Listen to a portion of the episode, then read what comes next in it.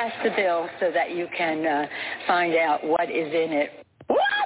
If you like your doctor, you will be able to keep your doctor. What difference at this point does it make?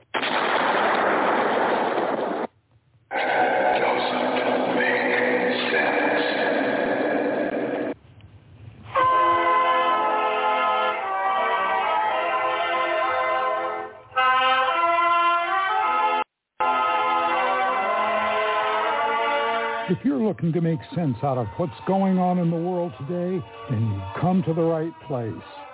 Welcome to Southern Sense Talk Radio with your host, Annie, the radio chick you and featuring Curtis, C.S., and the most interesting guests that you'll find anywhere on Internet radio.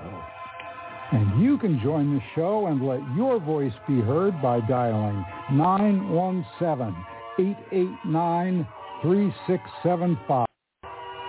So sit back, relax, and remember, Southern sense is common sense.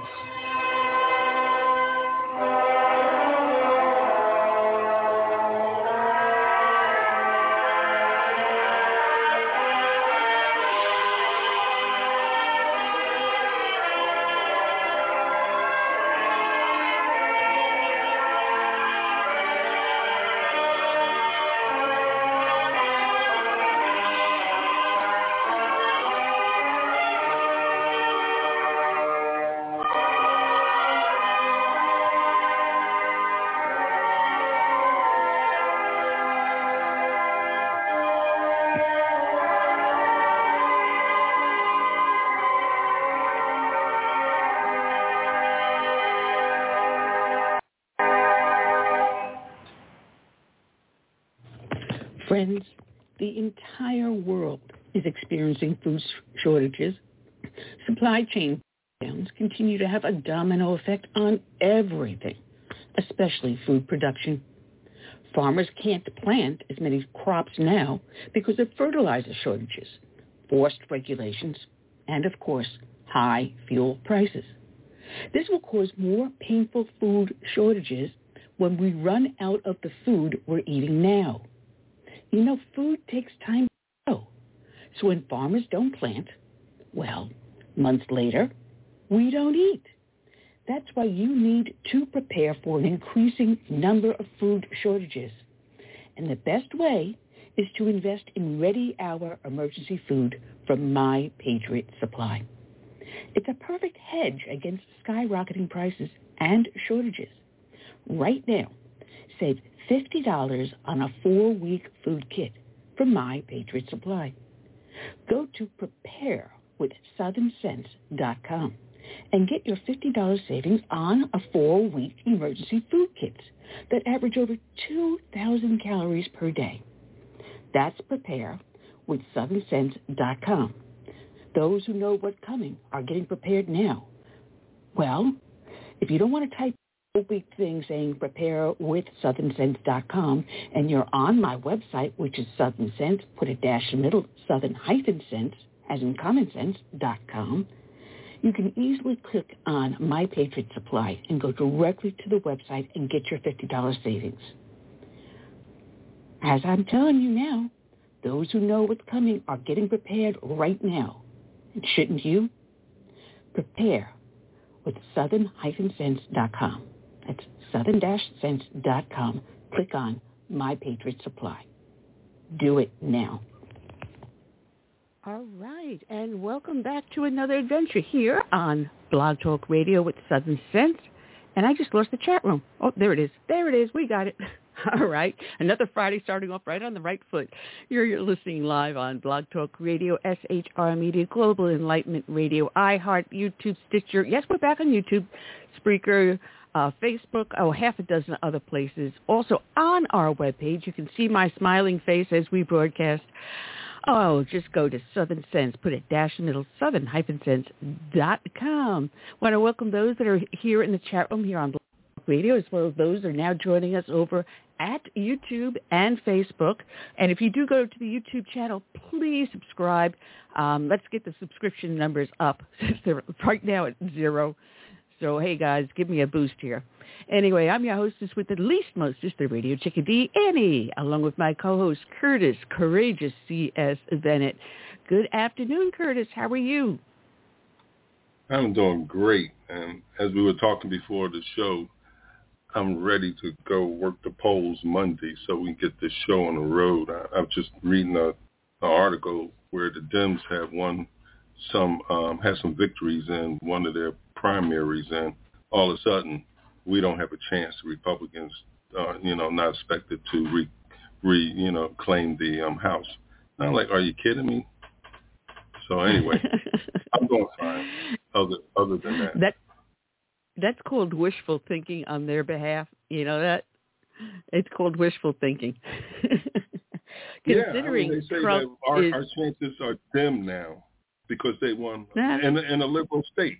You know, so I mean that's to be Yeah. expected. Yeah. They're going to have some victories. in their primaries, but not come the general election. Uh, uh, uh, uh. No, no, no, no. How can they even declare, you know, victory in a primary that hasn't even occurred yet? That's a good question. I'm telling you, they're grabbing for straws. Oh, just because they say it doesn't make it true, Curtis. So don't get disheartened. Listen, we got Yeah. ourselves Oh, a jam jam up show. Yeah. But, but you know they're, they're going to push the narrative. Yeah. Mm.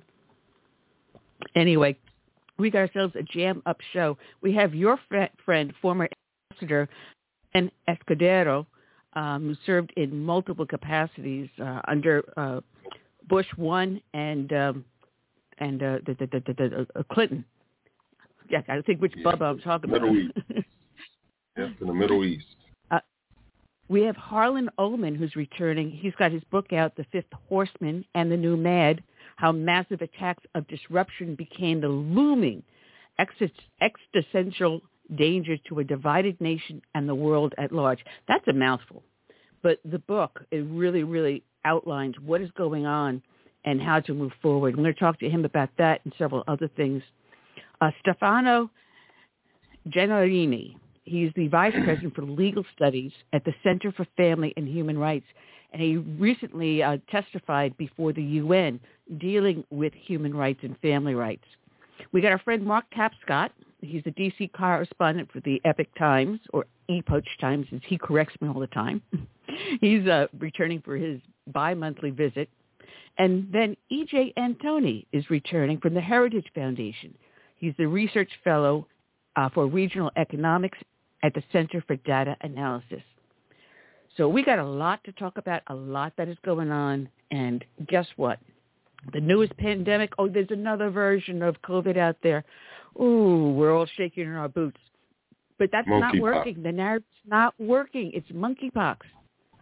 And it, how dare you say monkeypox? Oh, my goodness. Mm. Oh, Doug, I, I'm look, reading what Doug is putting in the uh, chat room. He goes, he didn't realize it was Friday until I saw Anne, my little green light available. So thanks, Doug, on Skype. It says live southernsense.com gives me a clue that it's Friday. he must be he must be retired because for retirees every day is almost the same. Uh, well, I'm retired, but every day definitely is not the same. Jeez. Uh, anyway, we do have a lot to talk about and a lot going on. Um, we have that uh, Inflation Reduction Act that is going before the Senate, or we should say the Inflation Not Reduction Act uh, going before the Senate. Yeah, Um, they're going to get it They just- because they got the votes. Yeah. Well, they've also passed Kamala this gun control. fall back on. Well, they also passed this new gun control bill, uh, and that's going to be a huge, huge legal challenge because a basic semi-automatic firearm, Glock 17 or 19, two of the most popular weapons used in law enforcement, would be banned under this bill. Um, A do that. They have no semi-automatic- right. A, a semi-automatic, uh, say 22 long rifle, would be banned underneath this new legislation. And it's it's going to have a huge challenge, and I pray that the Supreme Court gets it right once again. And well, Doug's saying he's retired and busier than when he was working, and that's what most of us, when we retire, find out. That ends up being the truth. That It ends is. up being the truth. Well, those that listen to our show know that we start off each and every show with a dedication to a fallen hero. And I know in the past I've talked about, I know specifically this gen- gentleman uh, on a news article that I pulled up a couple of years ago. Um, he passed away. So today's show is going to be uh, dedicated to Navajo Code Samuel Sandoval. He passed away on July 29th of this year at the age of 89. And this was in Associated Press, written by Felisa, and she writes out of Flagstaff, Arizona. Samuel Sandoval, one of the last remaining Navajo code talkers who transmitted messages in World War II using a code based upon their native language, has died. Sandoval died late Friday, July 29th, at a hospital in Shiprock, New Mexico.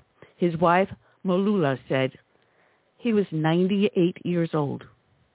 I've got to correct that because I've closed the numbers on the uh, on the description, so please forgive me. I will correct that. Hundreds of Navajos were recruited from the vast Navajo Nation to serve as code talkers with the U.S. Marine Corps. Only three are still alive today. Peter McDonald, John Kinsel Sr., and Thomas H. Begay. Code talkers took part in every assault the Marines conducted in the Pacific, sending thousands of messages without error on Japanese troop movements, battlefield tactics, and other communications critical to the war's ultimate outcome. The code, based on the then unwritten Navajo language, confounded Japanese military crypto- cryptologists and is credited with helping the U.S. win the war. Sandoval was on Okinawa in Japan when he got word from another Navajo code talker that the Japanese had surrendered and relayed the messages to higher-ups. The Navajo men are celebrated annually on August 14th. Sandoval was looking forward to that date and seeing a museum built near the Navajo Nation capital of Window Rock to honor the code talkers, his wife said. Sam always said, I wanted my Navajo youngsters to learn. They need to know what we did and how this code was used and how it contributed to the world. She said that Saturday. That the Navajo language was a powerful and always to continue carrying our legacy. Sandoval was born in Nageezi, Nichaco Culture Natural Historical Park in northwestern New Mexico. He enlisted in the Marine Corps after attending a Methodist school where he was discouraged from speaking Navajo. He helped recruit other Navajos from the school to serve as code talkers, expanding on words and an alphabet that an original group of 29 Navajos created. Sandoval served in five combat tours and was honorably discharged in 1946. The to- code talkers had orders not to discuss their roles, not during the war and not until after their mission was declassified in 1968. The roles later became an immense source of pride for Sandoval and his late brother, Merril Sandoval, who was also a code talker. The two became talented speakers who always hailed their fellow Marines still in action as the heroes, not themselves, said Merril Sandoval's daughter, Jenny Sandoval. We were kids, all growing up, and we started to hear the stories, she said. We were so proud of them, and there weren't very many brothers together. Sandoval often told his story chronic- chronicled in a book and documentary of the same name, Nesba A. Bea, Heart of a Warrior at the Cortez Cultural Center in Cortez, Colorado. Sandoval's health had be- been declining in recent years, including a fall in which he fractured a hip. Malula Sandoval said, His last trip was to New Orleans in June, where he received the American Spirit Award from the National World War II Museum. McDonald, Kinsel, and Begay were also honored. Navajo President Jonathan Nez said Sandoval will be remembered as a loving and courageous person who defended his homeland using his sacred language. We're saddened, saddened by his passing, but his legacy will always live in our hearts and minds, Nez said in a statement. Navajo Nation Council Speaker Seth Damon said Sandoval's life was guided by character, courage, honor, and integrity, and his impact will forever be remembered. And from the press pool at IndianCountryToday.com, this is a press release, and it reads, Navajo Nation President Jonathan Nez, Speaker Seth Damon, and Vice President Myron Lizer offer their heartfelt condolences to the family and loved ones of Navajo code talker Samuel Sandoval, who passed away Friday, July 29th in the evening. As one of the 418 code talkers who served during World War II, Sandoval used the 813-word Navajo code to send and receive military communications in the South Pacific Theater. Born in 1922 in New Mexico, Sandoval was the Zuni clan and born for the Red Chief people. His maternal grandfather was Sleep Rock people, and his paternal grandfather were Badlands people.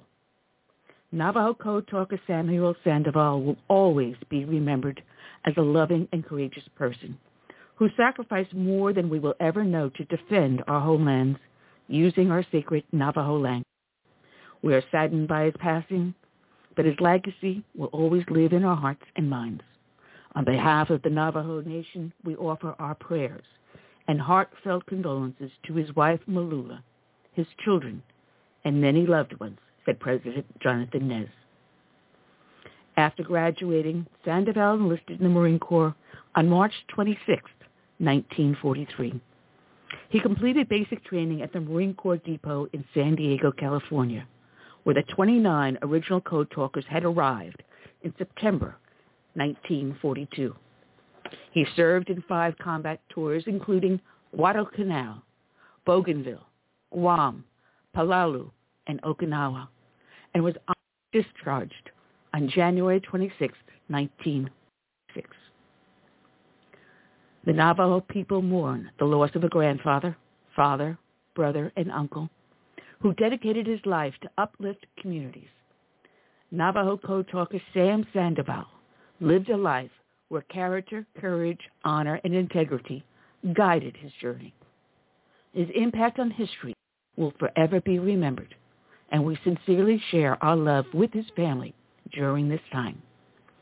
May he rest among our most resilient warriors, said Speaker Seth Damon of Red Rock, Red Springs.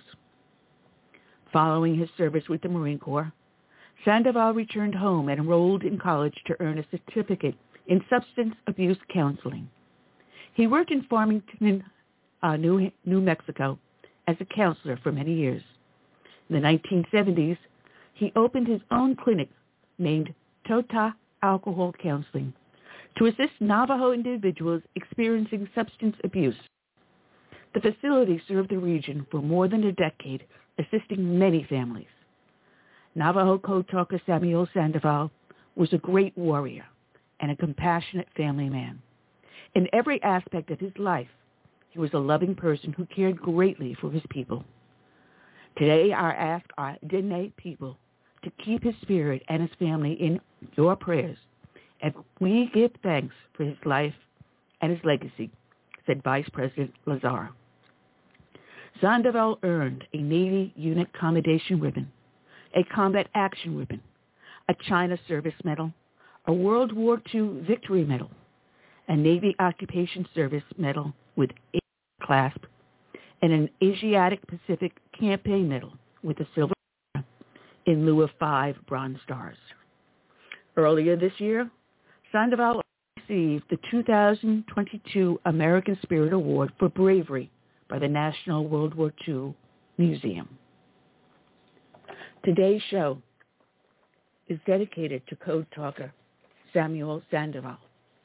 It is also dedicated to all the brave men and women that served in our military, from the birth of this nation through today and into our hopeful future. We also dedicate the show to the brave men and women that serve as our first responders, be they law enforcement, firefighters, or emergency services. May God bless each and every one. We dedicate to them this by Todd Allen Harrington. My name is America.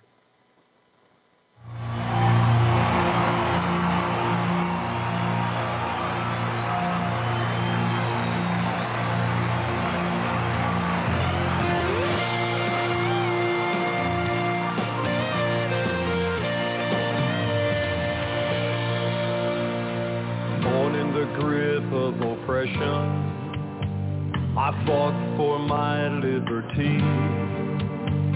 I paid with the blood of my people. Freedom has never been free. Now my door's always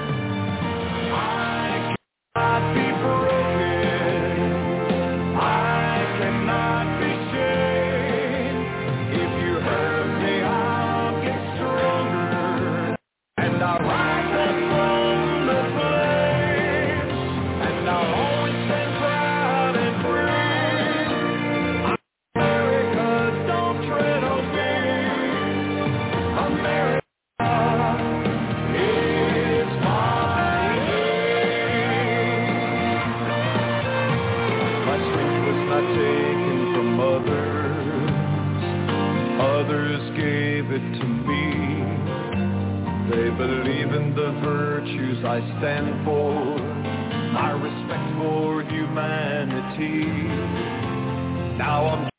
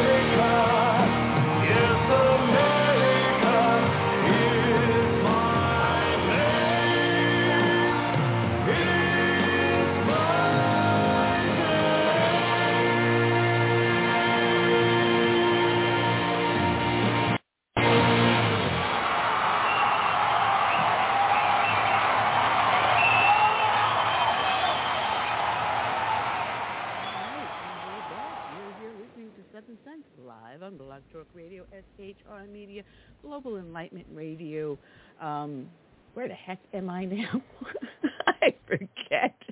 iTunes, Stitcher, Spreaker, YouTube, uh, SHR Media, iHeartRadio. I just got a heck of it. Just go to the name of the show, put a hyphen in the middle.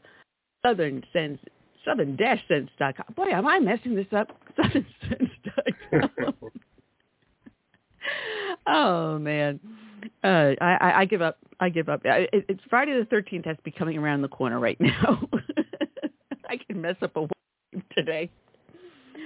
Oh man, I'm your hostess, obviously with the least mostest, the radio chickadee Annie, and along with my Curtis courageous, Curtis courageous. Yes, I give up. I'm your Curtis. yes. Take over, Curtis. I'm going home. I'm I'm, bye. I'm, I'm out of here. no, no. we don't give up. Oh, jeez. Well, we we have to talk about. We're going to talk about later on, probably with the about nasty Pelosi going over to Taiwan. I mean, did she accomplish anything? Honestly, did she really? It was it was a photo op. Um, yes, we need to show that we're not afraid of China. You know, make them stand down, which they basically did. They're now carrying on live fire exercises in the uh, passage between Taiwan and China, disrupting uh, commerce. I mean, that's a huge economic hit. Um, so, you know, just and a lot of cons to it. I think it could have been handled a lot better. And oh, yeah. It, it could have been handled a lot better. And well, the uh, Biden administration just completely wimped out on it. So what it showed and, to and me, they did. She she had more courage than Biden, though. That's that's the only thing I see. Biden, he didn't want to face up to um, China. You know, I think he wanted to capitulate, but she didn't, and she continued her trip. And that's the only thing I saw out of it. You know. Yeah, you know, it showed that there is some backbone here in the United States. It's just not sitting in the Oval Office, and that's the big thing. right. thing. Oh yeah. what is this now? Biden has now tested for the third time for COVID, even though he's wearing a mask. Well, at least when he's in public, he's wearing the mask. That he when he's in front of the camera, half the time not. And he's got uh, he's the jab about two or three he's times. Got, he's, he's got the boosters. He's got the vaccine. He's got the boosters. And he's telling everyone to go get the vaccine so you don't get COVID. And yet he's mad at COVID. This is now the fourth time. Yeah, in Hmm. a two-week period. Do we see a problem with this picture? yeah, it doesn't work. it doesn't seem to work very well. No, it doesn't. No, I mean, I've got a dear friend of mine who's had the jab. He got COVID, and he's afraid of getting it back again. Uh, so you know, if it doesn't work, why do it? Just boost your immune system with natural vitamins and eating healthy and just being smart. Keep your hands washed. You know, um, this may be uh, our guest here in the chat room. Is it Curtis? Yes, it is. So let's bring on back to the show uh, former ambassador Stan Escudero. Good afternoon, Stan. How are you today? Oh, better than I deserve. How are you? Oh, geez. Now, what did what did you get yourself into that you don't deserve to have a good day? what trouble have you caused? Uh, no, actually, I'm having a very good day. Ah. Well, that's good, Well, Ambassador. No, so yes, how are you doing? All right. Considering all the craziness that is going on out there, you are the perfect person to talk to because we've got um, Iran claiming they've got nuclear capabilities. They're threatening to nuke New York City out of existence, making it a smoldering ruin. And wait a minute, uh, isn't President Ibrahim, how, how do you pronounce his name, Racine, supposed to visit the UN next month? Do you see a problem with this? Well, the United Nations is an organization that uh, uh, that provides a forum for uh, nations, uh, representatives of of, uh, of all nations to come and talk. And uh, Iran is a member of the United Nations. I don't see a problem with them having someone come to the UN. but I do see a problem with our policy toward Iran, uh, specifically with respect to uh, efforts to negotiate uh, with the Iranians to prevent them from developing uh, a nuclear weapons capacity. If you take a look at the Iranian position beginning very soon after the revolution, which culminated in early 1979, uh, they made no bones about what they wanted. They they wanted eventually nuclear weapons, and they wanted them because nuclear weapons are a shield and a guarantee against threats or any kind of military interference uh, by anyone else, even including great powers or superpowers. Once you have a demonstrated nuclear weapon, you are in effect protected. That's why India developed a nuclear weapon and set off an explosion at a place called Pokhran in 1974. Now, they claimed that it was uh, something that was intended to uh, to do construction, uh, which nobody believed. But even if it was, the the point is that uh, once they set off a nuclear bomb, uh, nobody was ever going to mess with India. And since then, of course, they've developed the capacity to, to make hydrogen bombs, and they have developed uh, uh, uh, intercontinental ballistic missiles, and, and they are a, a full-fledged nuclear power. As soon as ever they could, after India developed their weapon, Pakistan developed one too. Um, what will happen in the case of Iran uh, is that uh, they will, if if nothing is done, they will soon have one. Uh, and the difficulty with attempting to negotiate this issue with them over the years um, is that negotiations really, diplomacy really in a case like this is based on your ability to do one of two things. Uh, you either offer a credible threat in this case to get Iran not to make nuclear weapons, uh, or you offer them something they would rather have. Now, in the case of the Iranians, and I spent a number of years in Iran, I understand how they bargain. Uh, they are quite prepared to take whatever you will offer um, as preliminary chips toward potentially a, a negotiated solution to get them to to uh, do whatever it is you want, but in the end they may or may not do it. In the case of nuclear weapons, there is nothing you can offer the Iranians by way of diplomacy that they would rather have because nuclear weapons are what they want.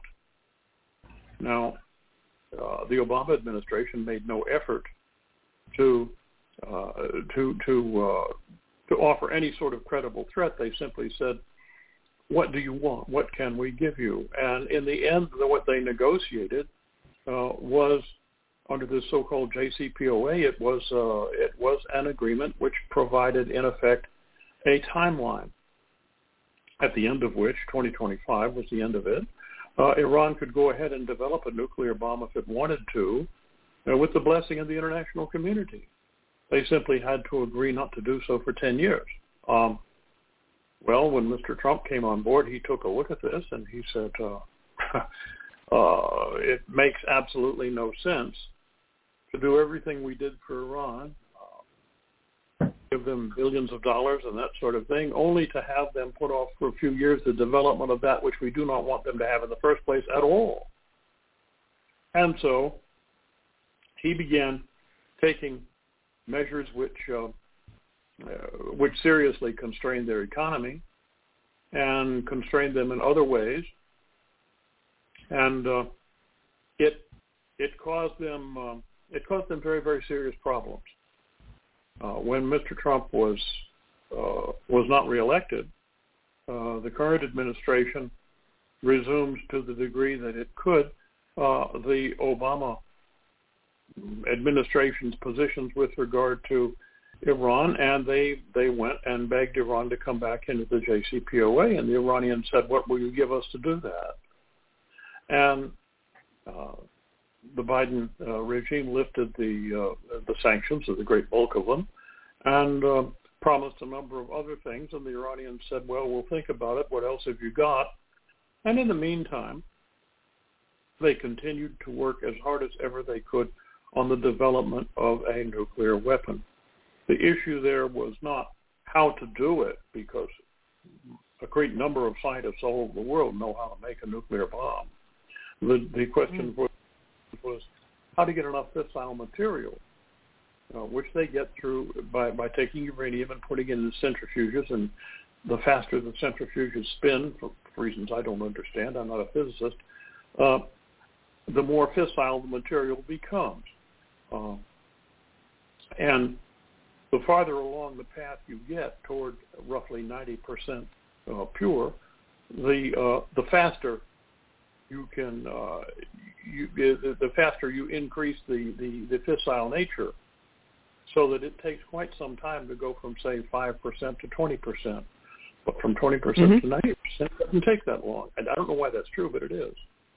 Uh, and so what the Iranians did was they put in newer, better, faster types of centrifuges, and they went ahead and got to the point where they almost had, uh, and may in fact have, because so much of their uh, nuclear um, facility or facilities in the various places they have it is uh, shrouded underground and, and hidden from from the view of UN inspectors or anybody else.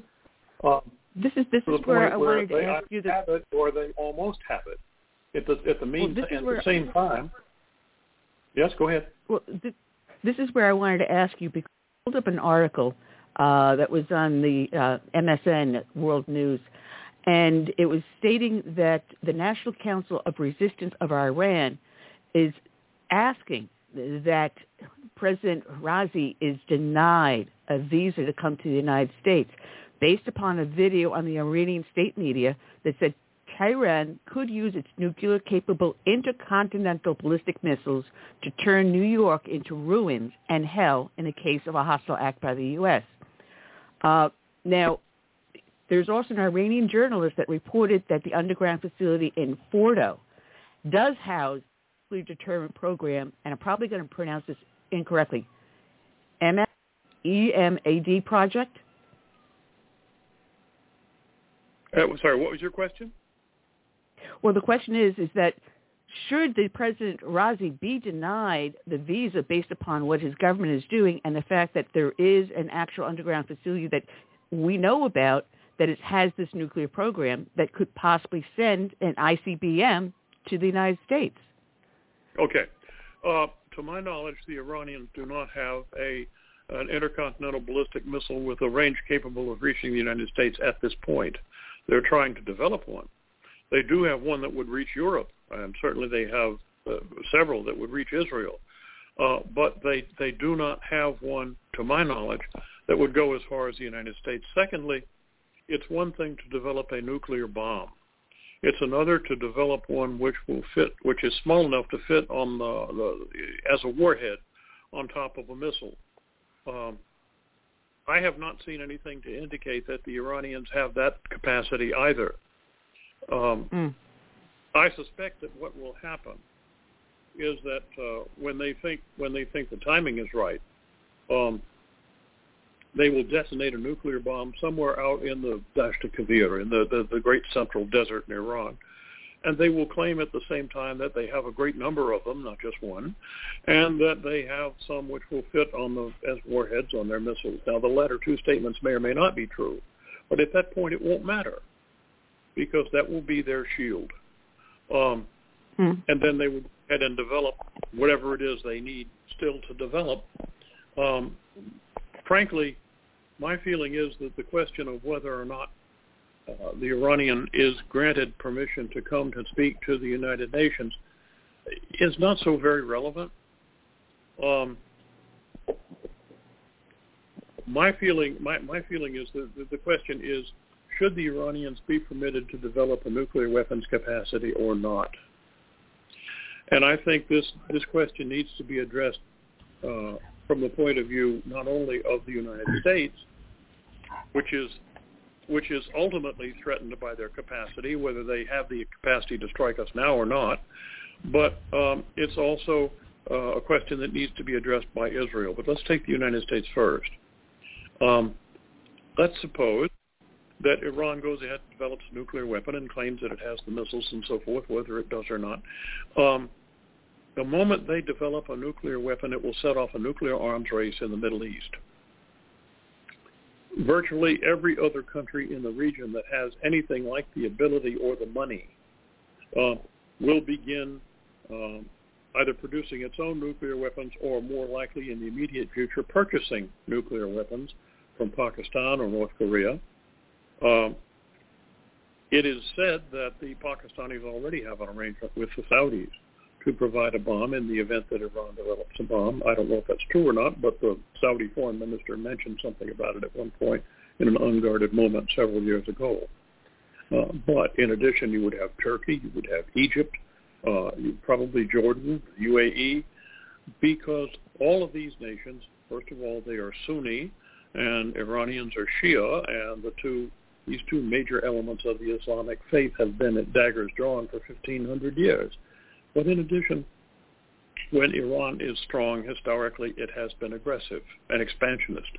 And all of those nations in that area would feel themselves threatened by a nuclear-armed Iran, so they would go and get them too. The Middle East is perhaps the most volatile area in the world, certainly one of. And the idea that a great number of the nations of the Middle East would suddenly acquire nuclear weapons um, is is frightening. Uh, because obviously yeah. the larger number, the la- larger the number of nations with nuclear weapons capacity, the greater is the likelihood that they will be used. So there is that. Now then, there is Israel. Um, the Iranians have made no secret of their intent, if they can, to destroy Israel altogether. The Israel's, Israelis regard it as a uh, as an existential threat, the possibility that Iran might develop a nuclear weapon. Now, I think it unlikely that Iran would launch missiles and aircraft against Israel directly because they would want to avoid Israeli retaliation. The Israelis are well known to have nuclear weapons capacity. But I do think the Iranians would do everything they can to make small-scale nuclear weapons available to terrorists so that they could arrange indirectly to have Israel attacked with nuclear weapons in various ways and say that it wasn't them. They had nothing to do with it.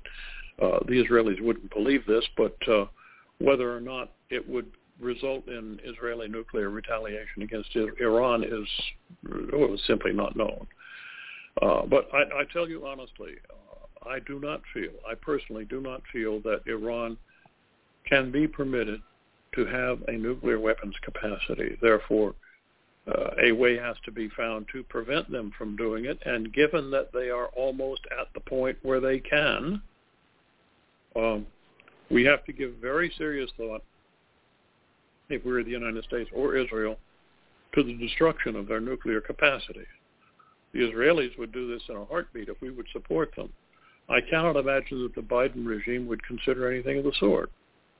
Um, I mean, you think? it, it would go that they've done so far with Iran. But failing that, our planners have to begin considering now what what we would do and how we would react and what steps we would take in the event that Iran did develop such a capacity and this produced, as I, I said it surely would, a, a nuclear arms race in the Middle East. Well, you know what really scares me about what really scares me about Iran doing this uh, uh, nuclear capacity. If you remember correctly, a number of years ago, under the Biden, uh, not the Biden, the Obama administration, Iran attempted to sail, sail, yes, actually sail a nuclear submarine to our eastern seaboard. They didn't succeed; it didn't quite work out. But I, testing no pun intended, the waters to see how they can be able to deliver such a system. That's what scares me. Well, I'm not aware that the Iranians have a nuclear-powered submarine, but they do have submarines, and um, there is a the detonation of a nuclear weapon in the waters off the United States is a, is is a, a very serious threat, and in fact, the Russians have recently developed a kind of uh, of, of self-guided torpedo which can travel uh, at very considerable speeds and which which can do so for long periods of time without uh, without necessarily being controlled. Uh, the object, as they say, is that such a thing could come within uh, because it's not so very large. It could come without being detected quite close to American seaports or coastlines, and then detonate a hydrogen bomb, which would create an enormous tsunami of radioactive water and uh, a few of those along our coastline would be absolutely devastating. Uh, I imagine well, go ahead, Curtis. Have, but they don't have the capacity well, to do it. No. Um, going back to Israel, I believe whether the United States act or don't act in the case that um, Iran um, goes ahead and um, sell nukes to terrorists and they attack Israel I don't think you know all the denying in the world from Iran is going to stop uh, Israel from attacking them too, as well as the, you know going after the terrorists.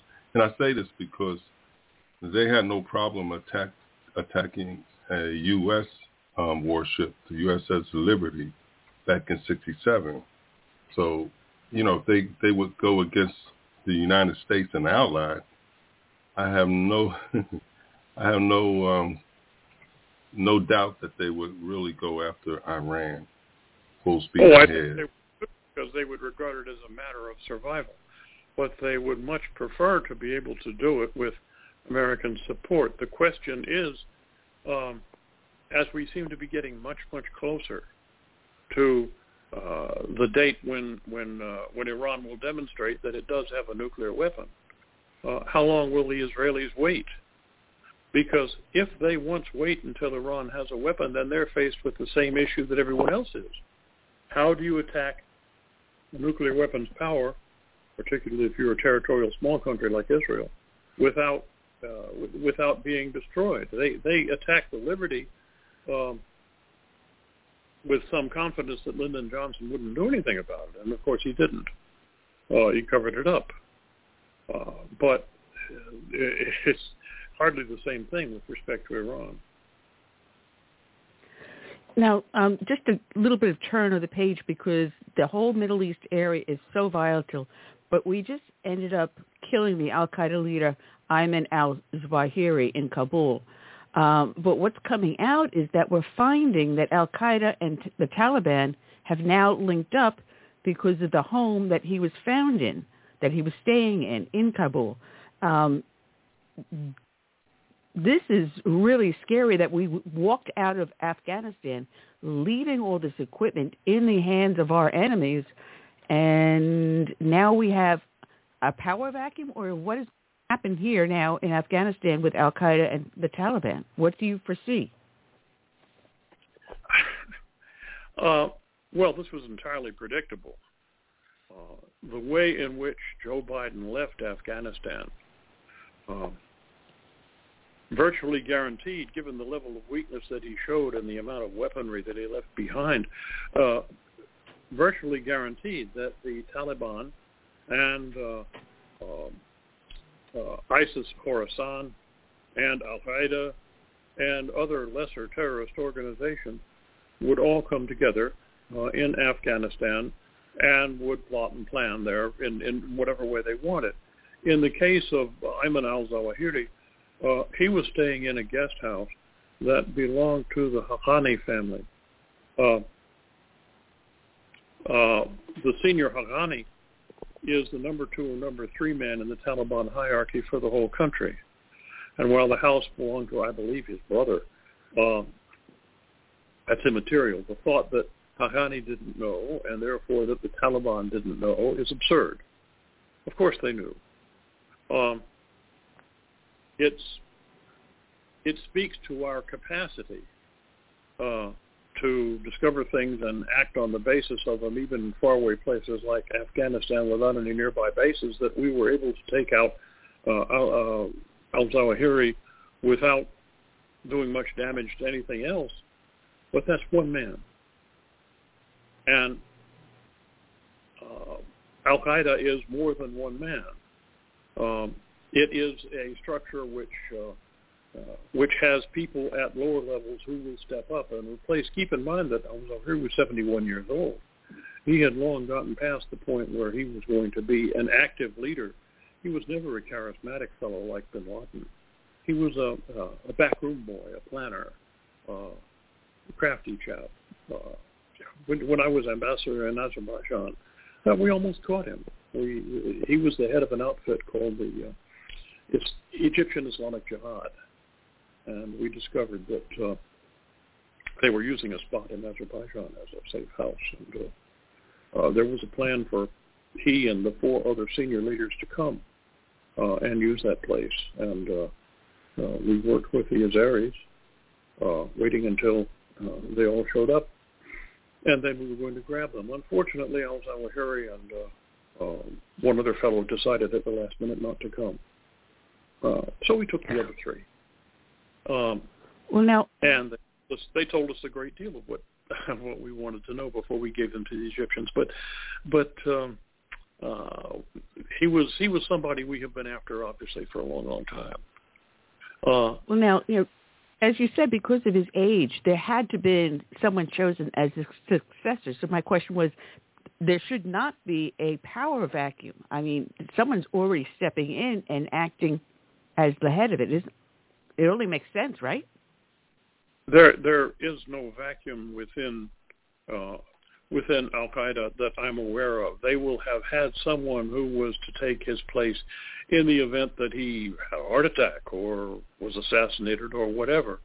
Keep in mind, uh, a few years ago when President Trump was uh, was in office, uh, he had uh, al-Baghdadi, the head of ISIS, hunted down and killed.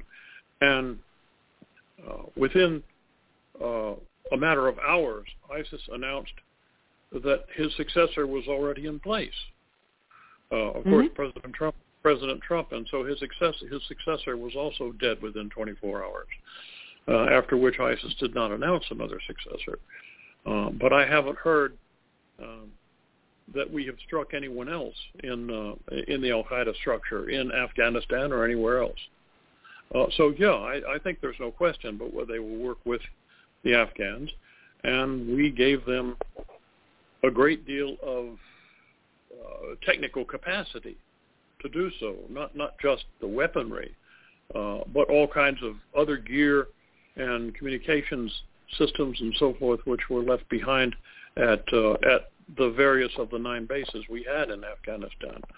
Um, some of which was taken over by the Chinese, and uh, some of which uh, the Taliban still have or have distributed to others. In fact, it's it's it's sort of amusing in a sad kind of way that we are talking now about uh, trading back to the Soviets for um, uh, Mrs. or Miss Griner, um, a uh, an arms merchant whose name is Viktor Bout, and uh, Mr. Bout uh, has been in prison for some years uh, because he sold weapons uh, of war to, among others, the Taliban. Uh, and Mr. Biden gave the Taliban $83 billion worth of weapons. So I kind of mm-hmm. wonder if someday couldn't be a cell next to that of Mr. Bout for Mr. Biden, but there you are. Well, you, you need a, you need an agent to sell for you. So hey, here, here's one. Let's pluck them out of the American prison because they're too stupid to know what they have on their hands, or because the, president of the United States at this point is so brain dead that they're willing to turn around and a merchant of death. They'll hey, we'll pay him a really great commission. Just help us move this merchandise so that we can spread more terror and then, you know, end the great state in the United States brilliant, brilliant. Well, I yeah, wish, the, the craziness I, coming out is. I wish the problem were just President Biden, uh, but it, it really isn't. Mr. Biden is is uh, he's a figurehead. Uh, I mean, his mind is simply no longer up to the challenge. Um, but if you take a look at all of the catastrophes, the, the, the cascade of catastrophes which has resulted um, from his policies, you have to conclude that this cannot be a coincidence. Uh, no, no government, uh, not even Biden's government, is so thoroughly incompetent that every single thing that it does harms the country it's meant to be governing. Uh, What Thank we're you. seeing, Thank you. what we're That's- seeing uh, that's- is uh, the result. What we're seeing is the Well- result of a very broad-based uh, plan. Uh, I don't want to say Mhm. conspiracy, but that's sort of what it is, uh, which has been the goal of the left for quite some time and is now being exercised in a serious and, from point of view of the United States, existential way uh, to weaken and transform the United States from the free uh, capitalist society which it has been for over 200 years into what will become uh, a rather miserable uh, socialist totalitarian oligarchy. And That's exactly where I was great- going. The country is That's exactly where I was heading. Yes, and we have we have united our enemies. Uh, we have allowed the socialist left to move us more and more into a socialist society, the woke society, uh, to shame us, to take us down through the media, through the social networks. We've allowed them to brainwash our children to raise little liberals. They've separated the families, taken the kids away from the parents. The parents are too stupid. So we're going to tell you what's right and then tell your parents how stupid they are. That's our new society. In the interim, we have allowed China to infiltrate our corporations, our government offices, our political offices, to influence our policies. We have allowed the Muslim Brotherhood to take over our universities as well as the Chinese take over our universities and help us swing us more and more left. They have gotten our technology. They have gotten our, our intellectual properties. And we have sat back and this is what we got. We are now being transformed. The United States no longer being the republic, but it's a shadow government pushing us further and further left. Am I being correct or not? Unfortunately, you are. Uh, and I mean, thank God for Donald Trump. Thank God for Ron DeSantis. I mean, here in Florida, we we live in a bastion of freedom, and we might be able to sustain that provided we can prevail in the elections this fall and in 2024. Uh, if we cannot, uh, Florida cannot will not be able to sustain itself for long against the power of the federal government, which is overwhelming at this point. Um, and frankly, I'm I'm concerned that that we uh, Republicans, we on the right, uh, have become overconfident. There, there is a great deal of discussion about the coming red wave and so forth and so on. Uh, elections always tighten up as you get closer. Uh, the Supreme Court decision uh, to uh, do away with uh, Roe v. Wade at the federal level and, and return the question of abortions to the states um, provides leverage for the left and an issue which will uh, and which has uh, aroused the, the, the ire and the and the energies of uh, a, great number of women who are pro-abortion uh, and other liberals. Um, and I fear that the kind of confidence that we have expressed in the inevitability of a right-wing victory uh, will become overconfidence in the fall. We we need, if we are to develop a base which will make it possible to preserve the United States in its traditional form, we need the largest possible range of victories this fall. And I'm not talking now just about retaking the House of Representatives. That may, we may well do.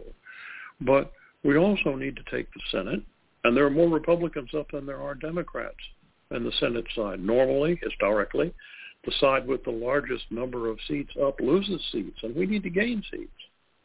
Beyond that, we need to win governorships. We need to win control of state legislatures. We need to win control of school boards and county councils and city mayors. We need from the top of the ballot all the way down to the bottom the widest possible range of victories, and we need to sustain that in 2024 and ideally for four years after that. Because the challenge in front of us is not just regaining control of our political structure. It is seriously undertaking the restoration of uh, of America in terms of our culture.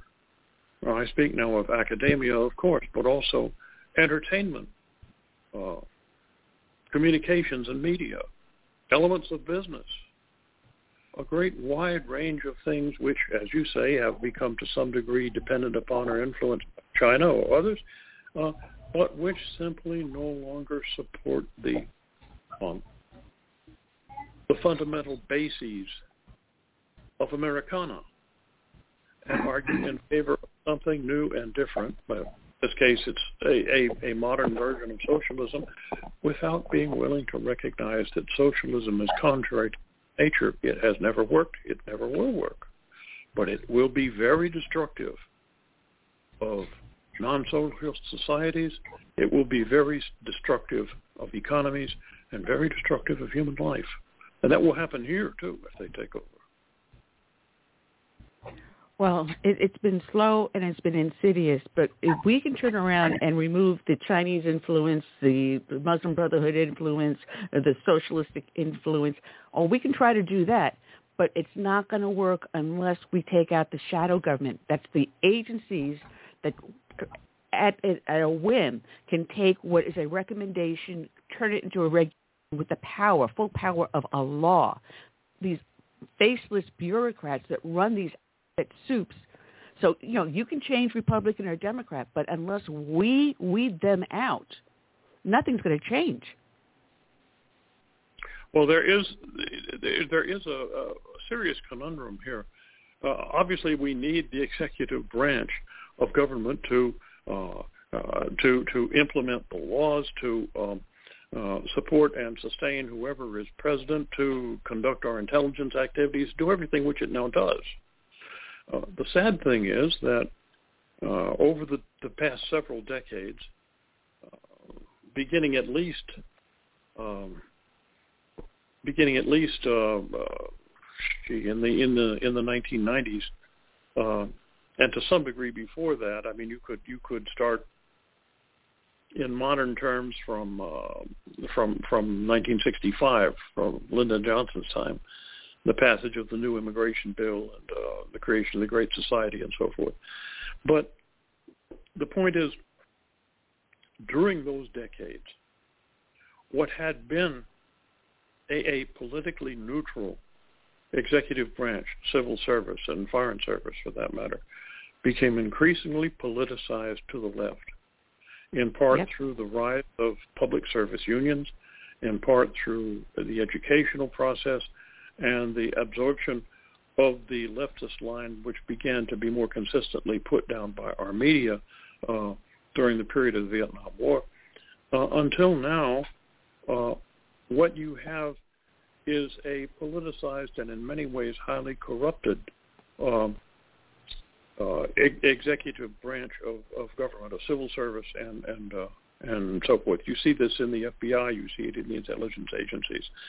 Um, I think that if we are able to win and and uh, take significant control of Congress in 2024, one of the things that the president will have to do is create a civil service czar whose function will be uh, to develop a, a, a range of civil service reforms necessary to restore to the civil service that neutrality, which um, which was at the core of, of the reforms uh, instituted by Andrew Jackson uh, when he took what was what was then in, in, back in the 1830s a, highly politicized uh, uh, civil service and transformed it into something which was rather more neutral. And then there have been a number of reforms since then, but these have gradually eroded away, and they've got to be replaced uh, because the civil service has shown, uh, the FBI, the Department of Justice, the CIA, what have you, they have shown in their uh, unrestrained opposition, for example, to President Trump while he was president, uh, and the, the the various steps that they took, which were uh, perhaps illegal, but certainly uh, certain, certainly um, what should I say, uh, not in keeping with the law and the mission of the civil service, uh, there is every reason to believe that they would do that again if Mr. Trump were reelected, or if Ron DeSantis were elected, if Mr. Trump decides not to run, or something like this. Uh, that cannot be permitted to continue to happen because uh, particularly over the decades that Congress has itself consciously given over so much of its authority to the executive branch. If you look at many, many of the laws that have been passed, there's a little paragraph in there somewhere toward the end which basically says, uh, whatever this law says, the president doesn't have to do it if he regards that uh, that uh, ignoring it is is in the, the national security interest of the United States. Um, and you know, the the various the various elements of the EPA, for example, have undertaken uh, wide ranges of of uh, regulatory establishment, um, often based on the flimsiest possible interpretations of the laws, and these interpretations have given them what amount to legislative power, and the Congress has to regain that power because if the Congress doesn't have it, the people don't have it. Yeah, I mean, I, I, I have a friend of mine. He wrote a book about this. Uh, lost his business. He had a lab that did cancer testing uh, because of a ABC agency uh, that said that this recommendation is now has the powerful power of a law with the full penalties of a, a monetary fine and possible jail time. Now, when does a yep. recommendation become a regulation and the regulation having the full faith and power of a full-fledged law passed by Congress and then have penalties, financial as well as penal? I mean, come on. Why isn't this challenged? Why haven't we challenged this to the point where we've, we've torn the heart of that out? You take away that power from these bureaucrats, these faceless little bureaucrats that sit behind a desk and are just laughing and rubbing their hands together going, oh, who could we screw today? And that's what's happening. That's what's happening to the American I public. Suspect, I suspect that it wasn't challenged because it it operated to the benefit of whichever party was in power at the time. Um, if you if you're in power and you want to you want to create certain certain um, uh, regulatory controls which uh, which benefit your philosophy or your donors or whatever, uh, you don't want to give that power over, uh, particularly at a time when, as has been increasingly the case for the last several decades, the Congress has become more and more politicized and partisan, so that it's harder to get laws passed that would do what you would want. And gradually, the capacity to legislate has shifted as a practical matter, not a legal matter.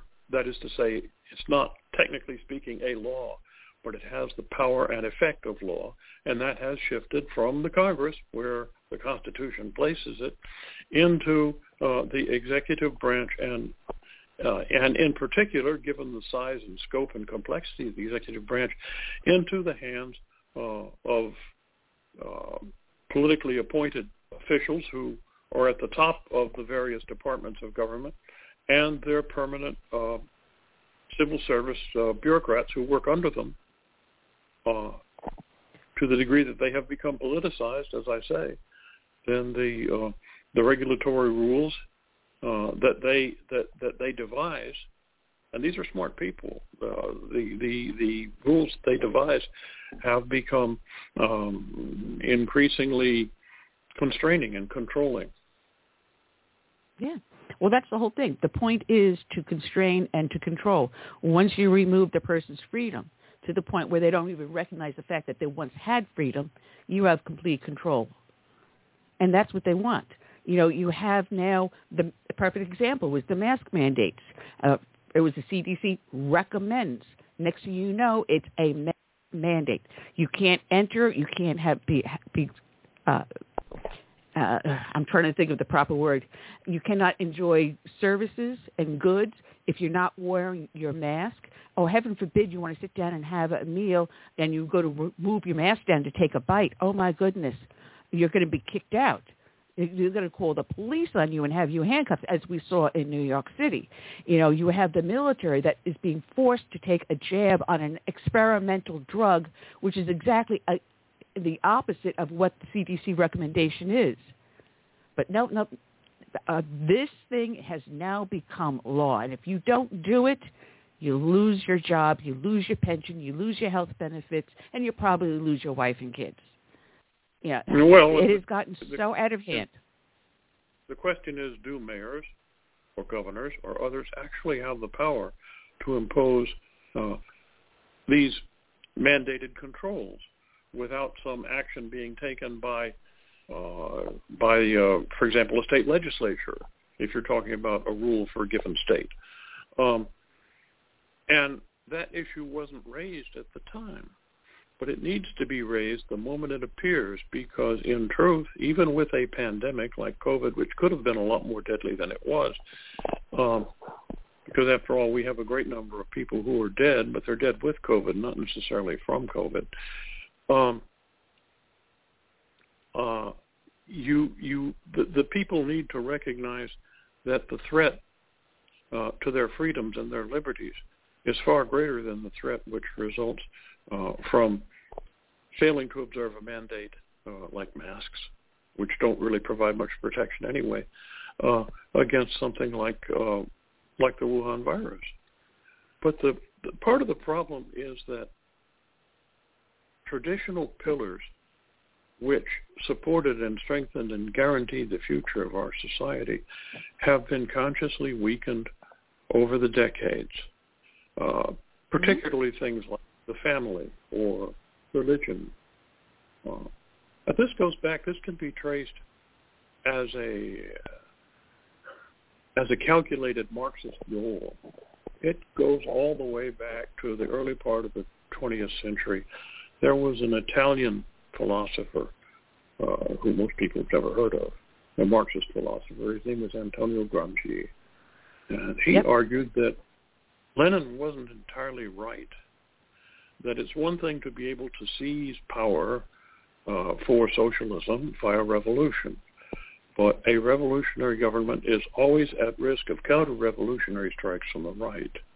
Uh, what you must do if you're going to take power and preserve the power is have the people want you to keep that power. And the way to do that is first weaken the traditional pillars of society. In his case, he was talking about Italy. And so he was talking about the Catholic Church. He was talking about uh, uh, families. But he was also talking about newspapers and book printing and uh, early radio and that type of thing because this was, this was uh, you know, when he was writing these things, it was uh, during and even before the First World War.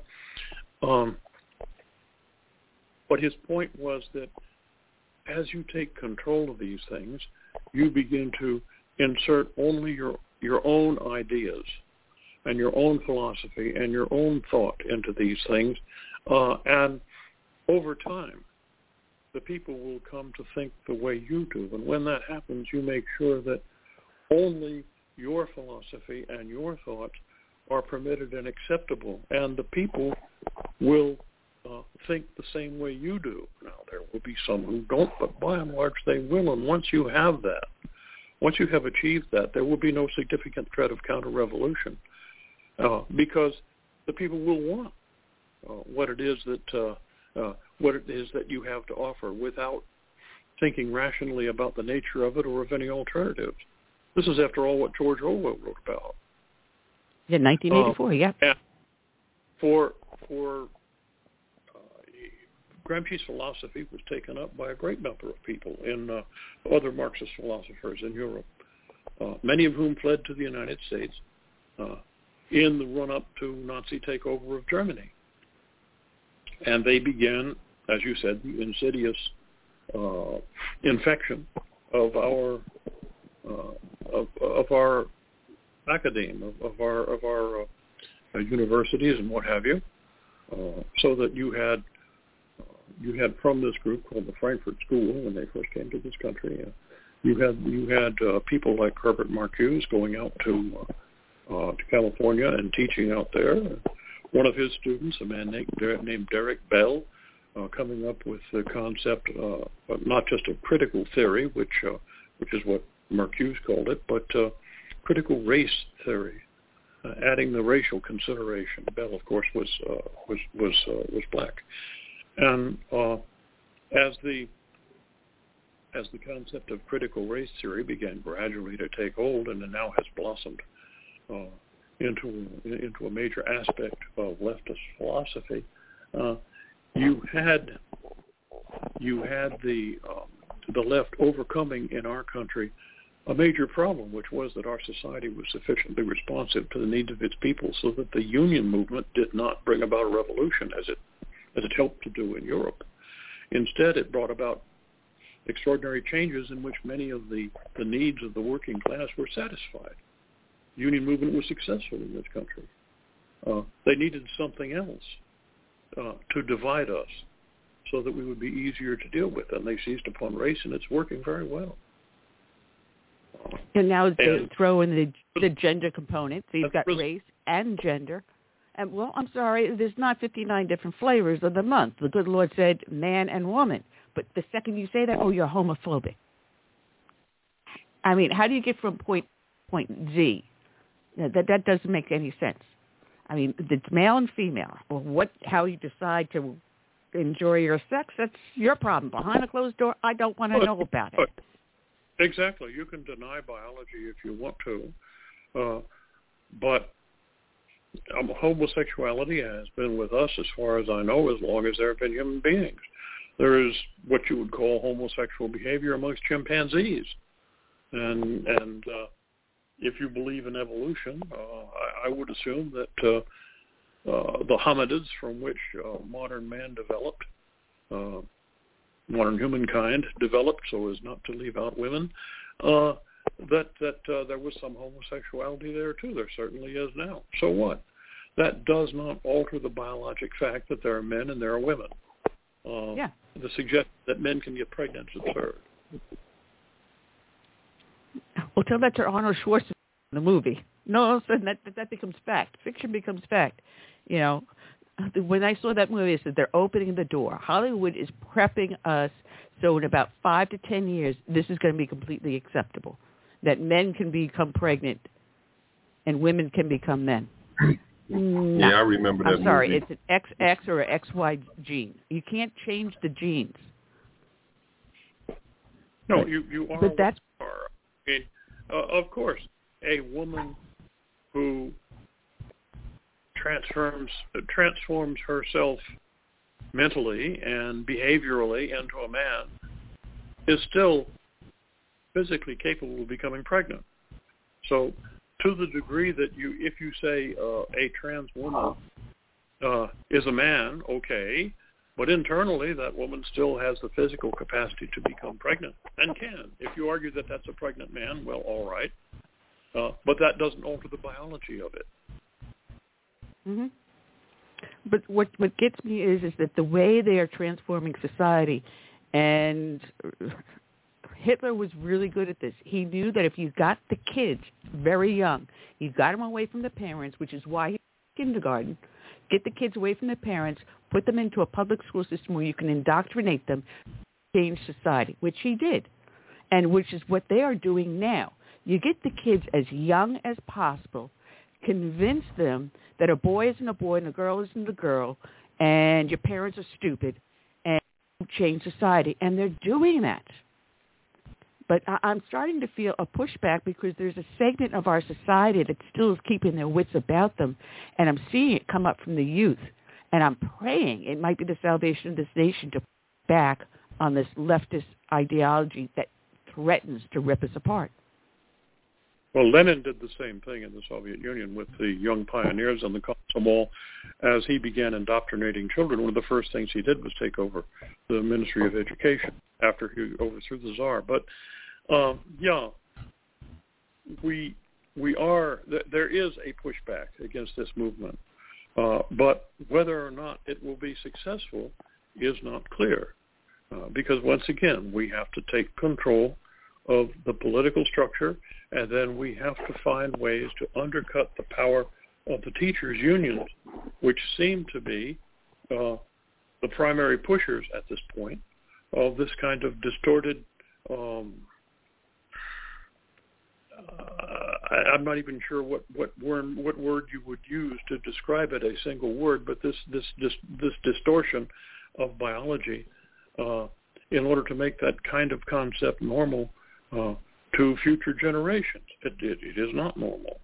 Uh, that doesn't mean it should be uh, it should be uh, uh, disparaged if uh, that homosexuality should be disparaged. What should be disparaged is trying to teach uh, young children that they need to consider what they're what they're what the whether or not they are homosexual uh, when they're still children.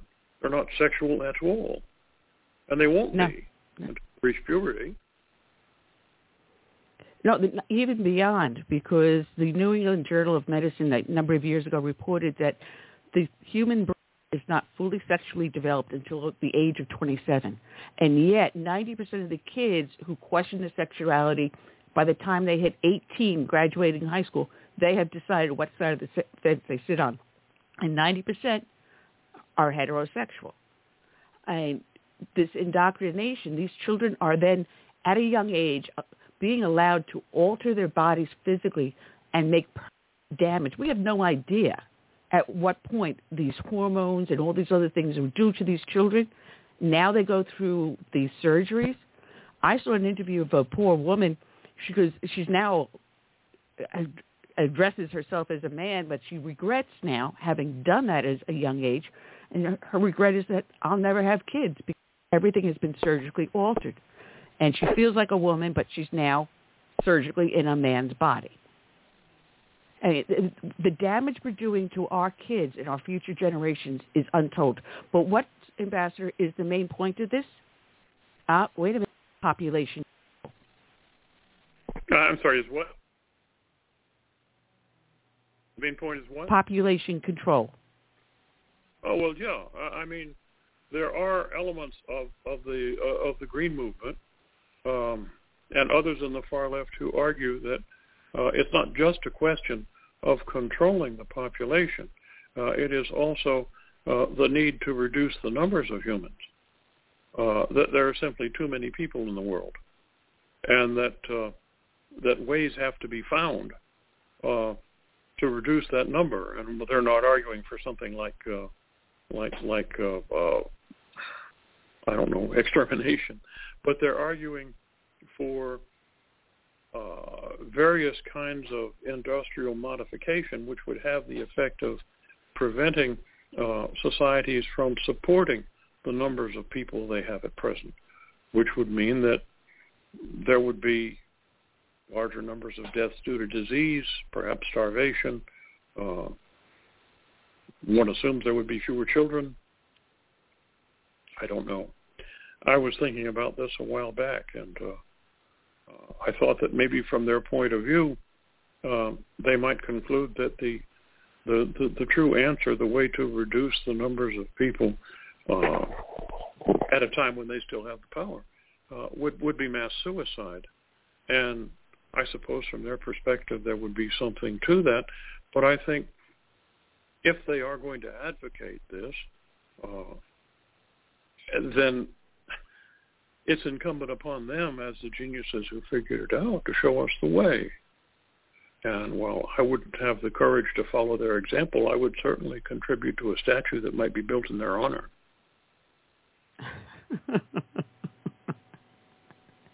you have a good sense of humor. Thank you, sir. you know, there's so many things that are going on within our society because even with the vaccine, we're finding some of the side effects of the vaccine was men become sterile, women have miscarriages. Oh, but let's throw in the pro-choice movement that just had a nice win in Kansas. Um, hey, listen, no, abortions are perfectly fine. Uh, well, what would you say if your mother had decided oh, to have aborted you? wait a minute, that's right. You wouldn't have a voice because you wouldn't exist. And yet, well, your very true. existence a, a, good part of the was based upon a pro-life choice.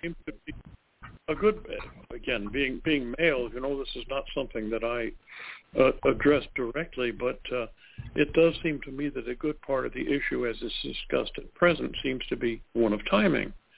That is to say, is it all right to have an abortion in the first uh, uh, trimester, or how about the end of the second trimester? What about right before birth? Or even suppose the intent is to is to abort the baby, but it somehow gets born anyway, and there it is lying there and it's alive. Um, is it all right to, to, to go ahead and, and abort the baby after it after it comes out of the mother alive? I mean, isn't that murder? Uh, but let's let's let's take it a little further. Suppose the baby is alive and it's lying there. The doctor is about uh, to complete the abortion when there's an emergency of some sort. He's called out of the called out of the operating room. Says, "Well, I'll be right back." And so they they make the baby comfortable and they wait. And two or three hours later, the doctor comes back. Well, now this this baby has been alive for several hours. Uh, if the doctor goes ahead and kills it, is that still an abortion? Uh, suppose suppose the mom thinks, gee, you know, uh, I, I can't, you know, this little baby's alive. I'm not real sure. Let me think about it. So she stays in the hospital for a day or two, and then, and then at the end of that time, she says, well, yeah, go ahead. Okay, well now the baby's been alive for two or three days. It's still abortion. Um, suppose she takes the baby home, and you know she waits two or three weeks, two or three years until the kid is a teenager and really a problem, and then she wants to abort. You know, at what point do you come to the end of the period when it is acceptable, if you're going to agree that it's acceptable at all under any circumstances, at what point do you come to the end of the period where it ceases being abortion and starts being murder? Let's suppose that Hillary Clinton's mother was still alive. And she decided now that all these all these centuries, all these decades ago, she wasn't sure, really sure she wanted Hillary at the time, and now she decided she doesn't want her anymore.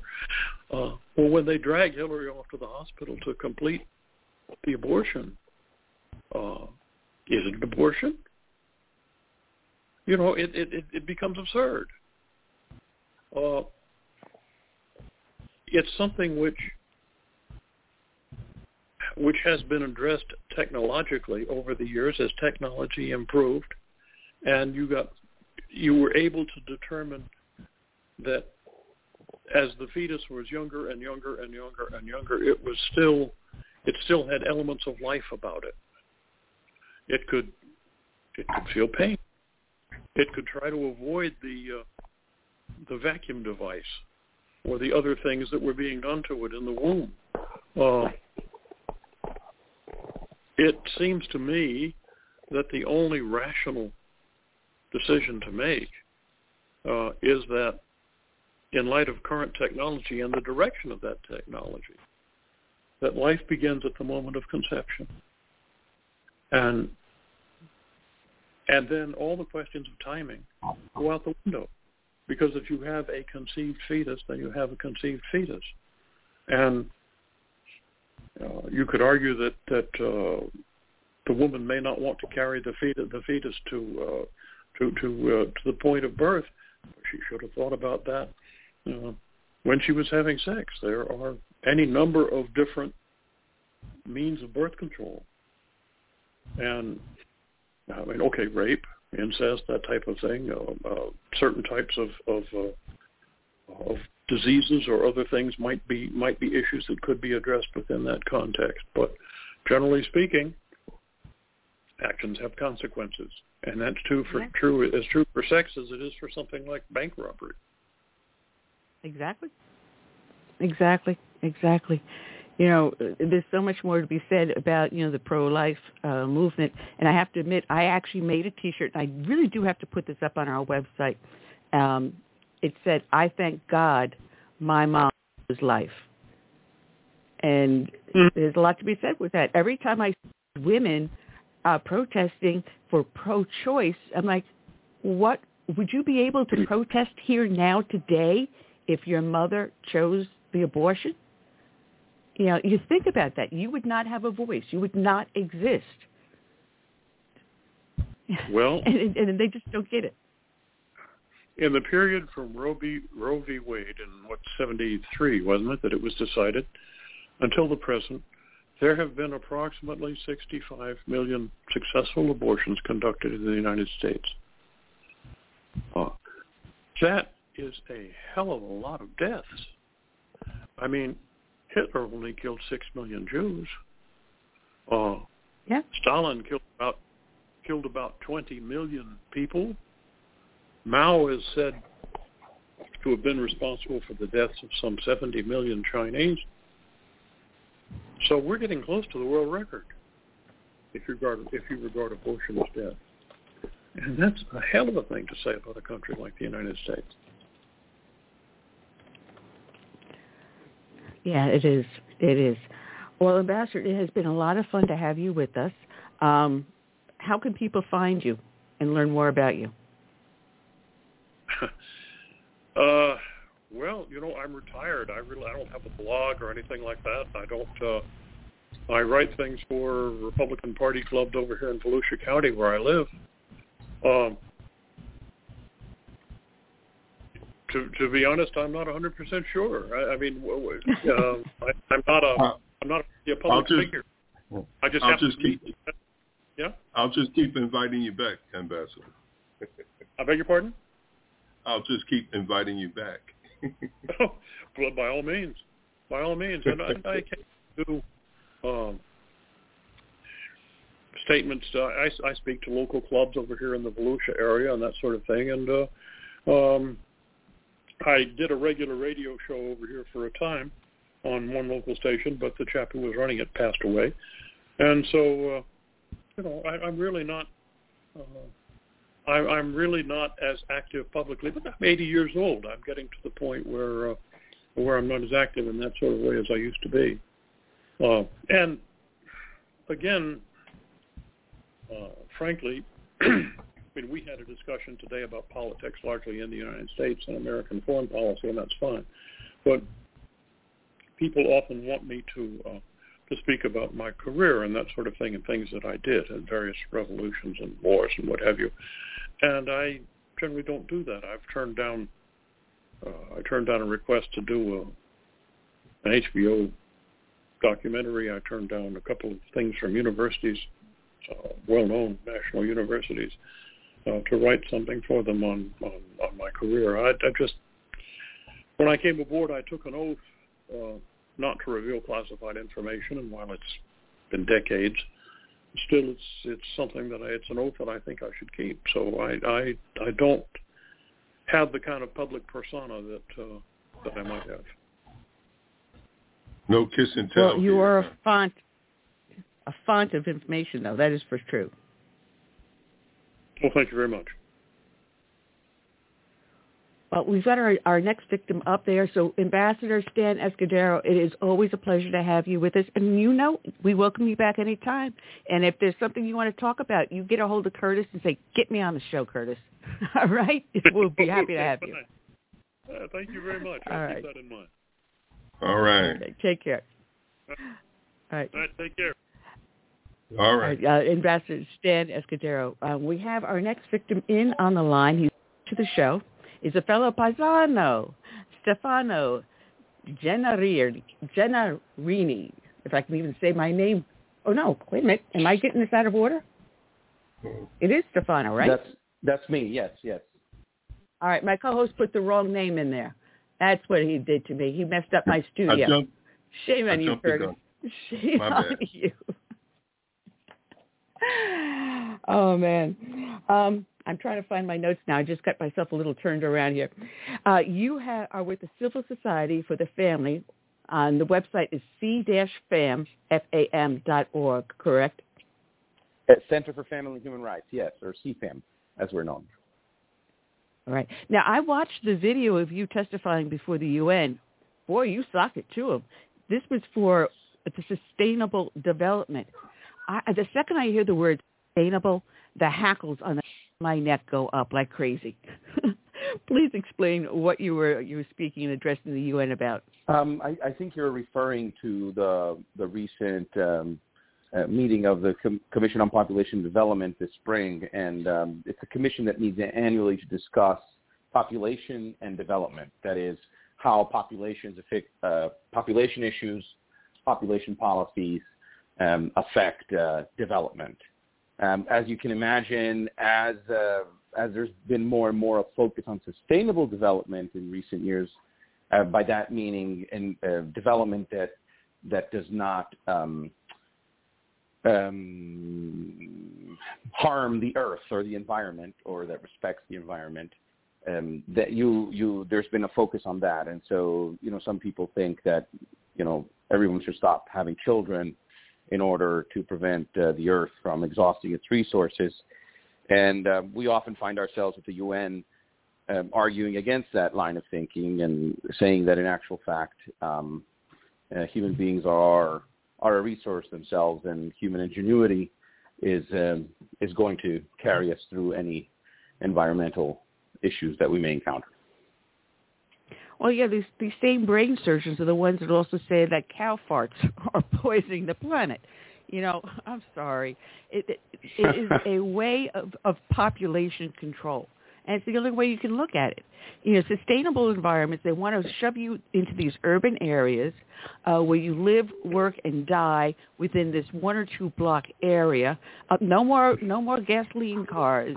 And you're either on a bicycle, a public transportation, or these highly pollutive electric vehicles. Yeah, you know, it's it's one of those things. It's it, sustainable development is just a, a a way for governments to pick economic winners and losers. Um, and um, it seems it seems everyone's on board now, though. That that that seems to be the issue. And so oftentimes we can't we can't even argue against uh, this line of, uh, of policies, but we find ourselves uh, simply having to um, to um, to sort of sort of do damage control. So, for example, you know, even in the co- context of uh, population policies, um, we find ourselves saying, well, you know, if if you're actually interested in um, creating development that is sustainable, that is green, if you like, you know, environmentally friendly, then the most important thing is to have enough people to sustain the a new green economy. And it, it, very often, the big companies are not investing in new green um, production methods, or um, even governments are not investing in new uh, energy resources simply because there's they're never going to be able to make the return on their investment, and that's because of demographic issues. That's because um, there aren't going to be enough of us paying for that green renewable energy in the long run for those who invest in, make the initial large investment to develop it in the first place to make their returns? Well, you know, I, I think it, I had it open correctly, um, that it's a scam. Mean, you've got someone that has a way to make extra money and gain power because of this new green idea, uh, whether it's an electric car, solar panels, uh, or some other new development, there's always follow the money. And if you follow the money, then you find what the actual truth is behind this these green new deals, which is no deal at all for the regular average person like you or I. Yeah, without a doubt, and you know, the the biggest losers the, of the green economy or this green revolution are going to be the poorest amongst us, but also the poorer countries because they're the ones who are going to be saddled with a huge bill for renewable energy uh, technologies that and all the money is going to wealthy developed countries and the poorer countries who are furthest behind are going to have to scale up their technologies um, you know without having ever having had a chance to develop the old fashioned way in the first place now they they use this idea of population control. They say it's to help to make everything more equitable, but it has the exact opposite effect, doesn't it? I mean, you're going to have either the very elite, and then you're going to have the bottom of the ladder who have to serve the elite. There's no middle class at all if you do population control. Well, you'll find that uh, population control policies are usually used uh, against minorities. Um, ethnic minorities, religious minorities, and we've seen this happen everywhere. It was it was you know the in India, the Hindu majority tried to use it on the Muslim minority. In China, it's now being used by the Han major, uh, majority against the the minority uh, Turkic populations in the in the western part of China and um, it, it's the same across Africa and other places, um, even even in Latin America. Whenever you you hear of forced sterilizations or even coercive sterilizations or even incentivized sterilizations and long-term contraceptives, it's generally um, it's governments inevitably uh, use it against uh, for their own for their own gain, and um, it, it tends to affect uh, political minorities more than more than anybody else. Even though most of the money for this kind of policy is coming from Western countries, including from the United States. Now, that's the ironic part. We are the source of our own demise. Are we not? Well, according to Elon Musk, yes. I mean, the the, the biggest threat to civilization is uh, is population decline. We've we've never we've never seen the kind of population decline that we're facing now. The UN Population Division, which is the the world's foremost authority on predicting where the population and what the population currently is and where the population is going to be, and uh, they have been saying now for for a, a long time that the, their predictions were very very optimistic and that in actual fact the global population will peak sometime in the next 50 to 60 years, and um, we don't know. We've never we've never seen uh, we've we've never seen this kind of uh, population slowdown, if you like. Uh, the only other cases have been plagues or catastrophic wars uh, that have decimated populations in the past, and it's never been pretty. So, but we've never seen this kind of population decline absent some kind of catastrophic event, and frankly, we don't know what's ahead of us. It's, we're really navigating in uncharted waters. Well, if you if you peel back the years and you go back to um, the early '60s, where it was like, oh wait a minute, you have a big family, you're using up a lot of resources. I mean, um, come on, you can't have 12 kids. Uh, two kids is, is fine. And then we saw the single parent household where you have only one kid then now you have the push of the abortion movement. Now you throw in on top of that the new transgender movement that is taking away the fertility of our youth in exchange for whatever flavor of the month it is. There are so many different assaults in our society that it's a wonder that we even have children being born. No, it seems the only ones who want to have children are transgenders nowadays. Um, that's that's a fact. Um, the and it's uh, it, it is problematic as a society, and it's it's and it's. I'm not saying this just from a point of view of a religious standpoint or a moral standpoint, but it really is also a, a really social and economic crisis uh, because uh, there is no there is simply no example anywhere in the world of uh, of a population being able to um, restore their fertility um, to above replacement once it dips below replacement, and uh, that's that's catastrophic. Right now, the German economy has been in recession for five years because their labor force has declined. Our own labor force is now beginning to decline here in the United States. Um, is the recession that we are now experiencing just a coincidence? Probably not. Except, but there's a this sacred cow of the small family norm and sexual autonomy uh, that uh, has simply uh, prevented us even from talking about the demographic problem, which is why you know kudos to Elon Musk and others who've been brave enough to to talk about it. But you don't hear the media talking about it in any in any serious way. Now, what is the uh, the number, the figure for population? Uh, uh, uh, what was the word I'm thinking of? Replacement. I, I, replacement. Thank you very much. I thought it was like so 1.5. If you go below that, then you're in trouble. No, you, if if you go below 2.1, you're below replacement. But even even the replacement uh, ideal, it's simply an ideal. I mean, it, it never really happens. In actual fact, and this is demo- demographers have been studying this for for entire for for more than two generations, and they've been showing that um, that population never grows. You know, is never at the same level. There's no way to maintain the population at the same level. The only way to do that is through coercion and um, so in actual fact, population grows and declines in waves, and, and that's the normal course of population growth uh, throughout history.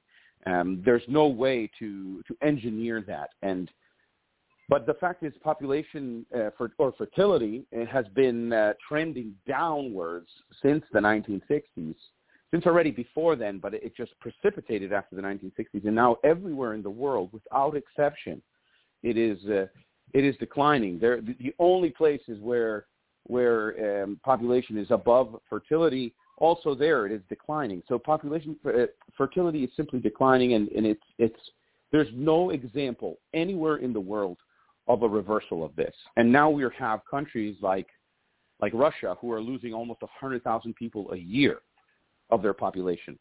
Their population is declining majorly and and you know, and that's why you see, uh, you know, also the the instability that we're seeing in the world as a result of Russian aggression.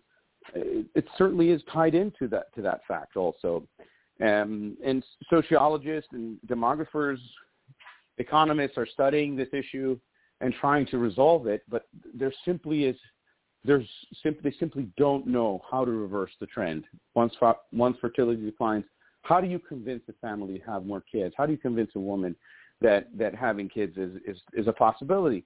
It, it seems impossible nowadays, um, and uh, it, it's more than just a question of of uh, you know economic resources. It's more a question of cultural norms and social norms. I mean, what, what, one of the th- interest, most interesting things about uh, demography in, in recent decades is that most women will say that they would like to have more children, but are unable to. They're simply unable to, especially in Western countries. They've been unable to have more kids. Um, and a lot of that is because they feel like they don't have the support that's necessary to have more kids, whether it's the inter- intergenerational support, the social support, the economic support, whether it's because of social norms that frown upon motherhood and stay-at-home moms uh, that force uh, women into into sort of having to juggle career and family, which inevitably makes it very hard on women. You know, to, to can you can you have both? Can you have it all? Well, maybe for some women, but maybe not all women. So, so it, it's very hard to to uh, reverse the social norms that have now been um, uh, totally assimilated in our culture and society. And and and we are now deal we will now deal with the economic fallout of that as well as the other, other social political consequences of it. Well, the, the the shift of having the female being the center of the family, being the one that nurtures, that raises, that teaches, it, suddenly it was oh you're you're too stupid. You know you're you're stay at home mom. Um i here i am. I've i've got a career. I've got this i've got that. I can afford this beautiful house because it's my money and i don't have to have a man tell me. The change in the society that all of a sudden just downplayed the role that was so important that was so so important and I think in some instance, the pandemic brought that full swing around. I think women are starting to see the role they need to play in the household to raise their children properly. Well, you'd think so, except that if you look at the actual the demographics, uh, the fertility has dipped uh, lower than ever before. It's it's now you know up until the pandemic, there were, you know, U.S. demographers were holding out, you know, there was sort of like a U.S. American exceptionalism in demography. American demographers were, were, you know, maintaining that, you know, we here in the United States, we would be able to sustain a stable population, that our fertility was not going to dip below uh, 2.1 as the fertility in uh, Western other Western countries, in particular Europe, and that we were exceptional in that regard. And uh, you know, the, the pandemic has proven otherwise. And in actual fact, um, uh, the pandemic has showed that we are just as weak demographically, if not weaker, than uh, than our than our cousins in Europe. Now, the, the curious thing is, what is causing this drop in fertility? You know, is it because people are now taking all different types of medication for every single little ache and pain, which is changing their fertility rate? Is it because the jab that everyone's being forced to take, and we're finding it does affect men's fertility as well as women's? Um, is there something in the environment that we're doing different than other countries are not doing? Uh, it's, it's a lot of questions. Or is now we have been pushing this transgender ideal for so many decades, it's now taking the toll on our society. Well, I, would say the or transgender ideal, it, it's all the above in a sense, but the transgender ideal is simply the the most um, the most recent and the most uh, extreme manifestation of the social norms that have sort of underpinned much of our understanding of family and marriage and sexuality over the last 50 to 60 years. And it begins with uh, a, gen- a generally a tolerant, tolerance for unfettered sexual autonomy at a societal level, in the sense that nobody feels that anybody should be challenged on, on about their sexual behavior, whether whatever it is that they choose to do. And, and then it goes on to uh, sort of look upon family formation as something entirely accidental um, instead of being something essential to society. And um, the combination of these things uh, with the sort of the, um, the idea that uh, the pressure on women to to have it all in the sense of both be um, uh, mothers in the fullest sense of the word at, at the same time as being um, having uh, you know trailblazing careers that that pressure has has contributed to s- simply um, eroding the family norm that we had in the United States, uh, you know, 60, 70 years ago, and where now individuals simply do not feel like that's what they want, or they feel that even if it is what they want, they feel that because of the social norms around them, because of the economic reality, because of the tax situation or whatever, um, they cannot uh, they cannot engage in, in sort of informing this, their their ideal family and having more kids. I mean, it, think about it this way: having children is a sign of a of a culture uh, of hope, of hope in the future, um, of of hope for for yourself, uh, of love, you know, for for others, and uh, you know, we are we instead we we've uh, we've propagated a culture of consumerism where you think only of what's in it for me, and um, and you know this cult- culture is completely at odds with with the family and the reality of the family and what the family needs. You know what children need in a family. So you know, and so in a way, the the the most uh, extreme, you could say, manifestation of this uh, exaltation of sexual autonomy is really um, um, tra- the transgender movement, where you know it, it's it's simply you you we don't we can we can't just uh, challenge anybody about what they're doing with their sexuality. We can't challenge them, but what they're thinking about themselves either. Well, you, you said a lot in that little bit uh, that we can always expand on for the next three hours, but uh, we don't have you for the next three hours. But we have become a society. Uh, but what I've noticed also is a disconnected society. People that are so involved in their smart devices and their social media, they no longer know how to interact interpersonally. And that, I think, is oh, also yeah. a high, big uh, contributing factor to our population drop.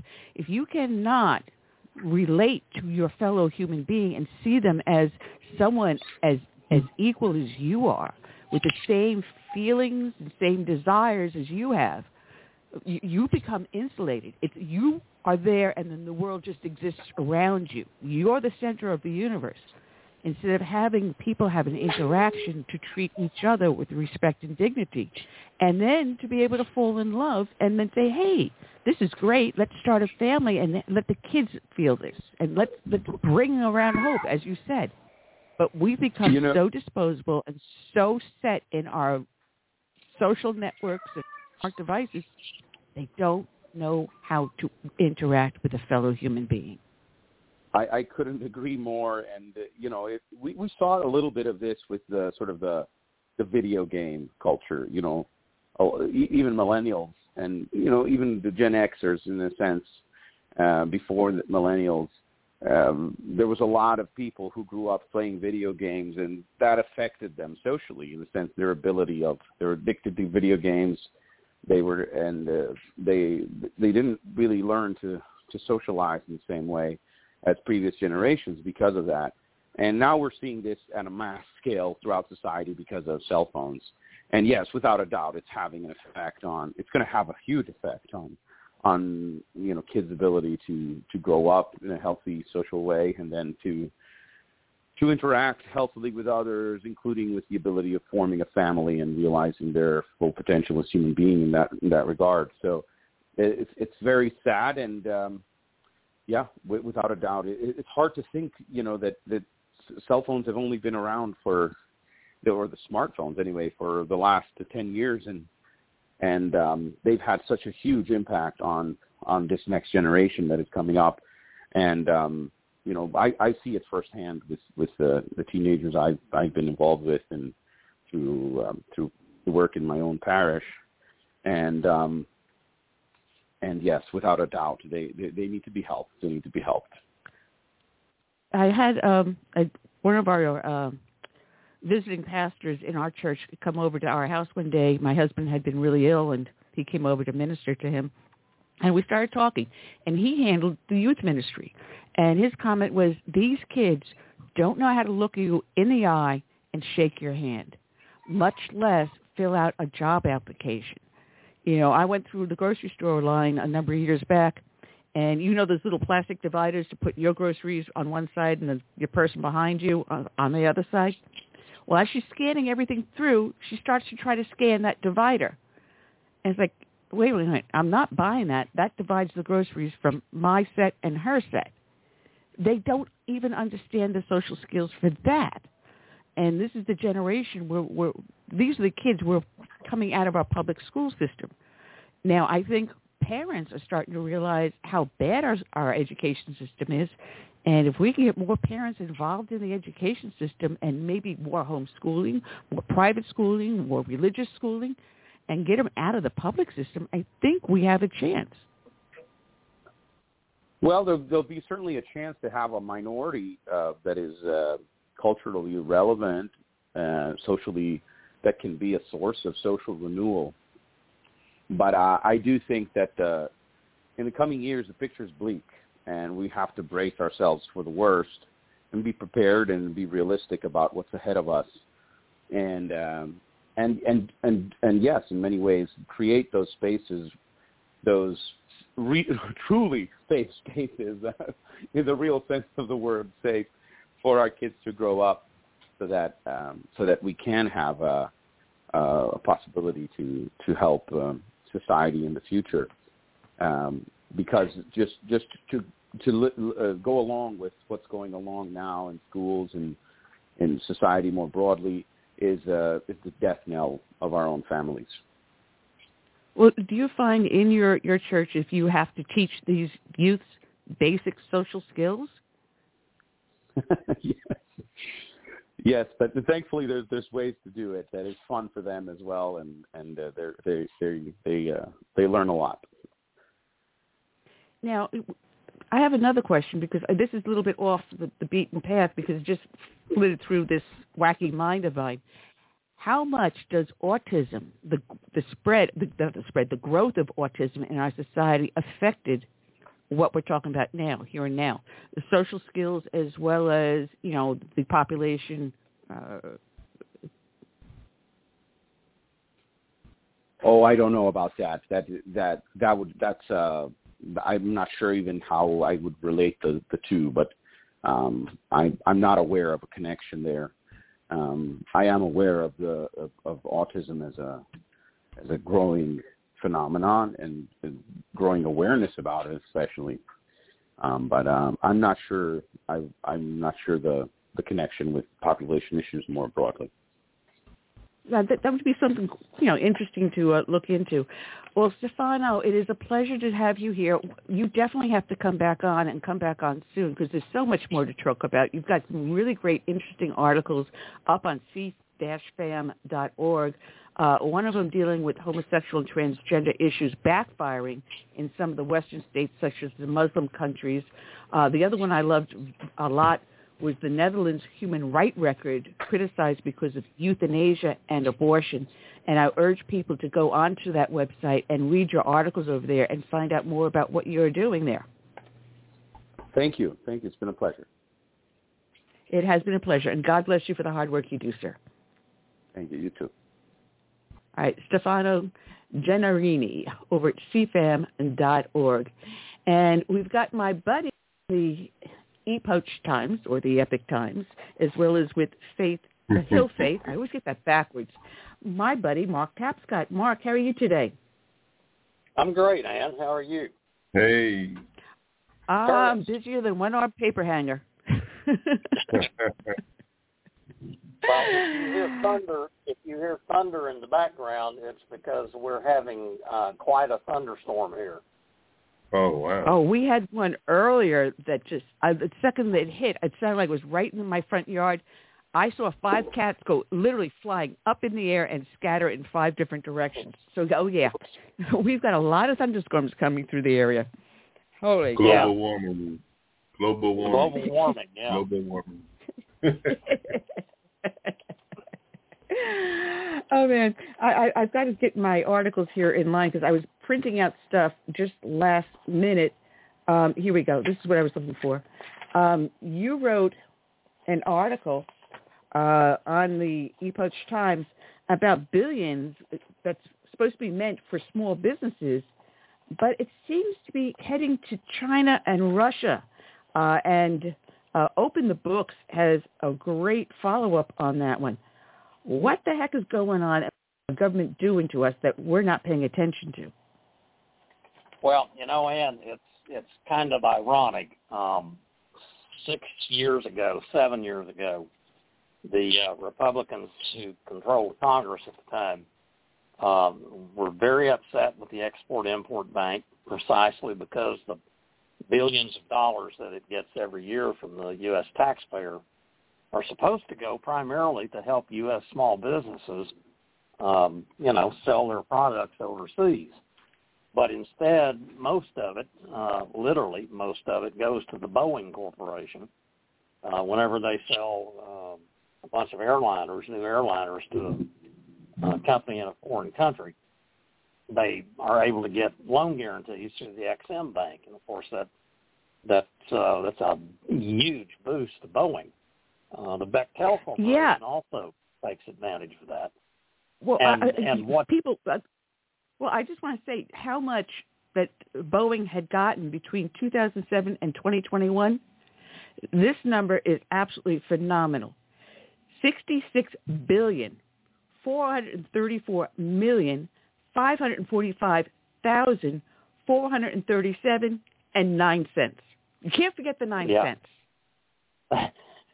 66 well, billion? don't forget this. This primarily is in the form of loan guarantees, um, and the the, this, the the thing about it that is so frustrating is um, frequently the the company that is getting the loan guarantees for sales or to, to buy something from Boeing is in a place like China or Russia or Nigeria or Turkey. Um, those are the four of the um, the six foreign countries that, that have benefited the most from the Exim port, Exim Bank. So the Republicans were so upset with it in 2015 that they allowed the charter of the bank to expire. And Mm-hmm. you know, you would think, well, that would be the end of the Exim Bank, but somebody made a deal someplace, and five months later, the Republicans agreed to re-up it, and it's still here, and it's still doing the same thing. Now, can we trace back who ended up re-upping it? The Republicans? Was it uh, the well, Democrats? Recall, was it both? In in 2015, President Barack Obama was still in office, and the Republicans had a small majority in the Senate, a fairly significant majority in the House. Uh, and if I recall correctly, the uh, reinstituting the charter of the Exim Bank was part of a budget agreement at the end of the year. So, you know, it was one of these things that was used as uh, leverage to get other things that people want. That's politics in Washington.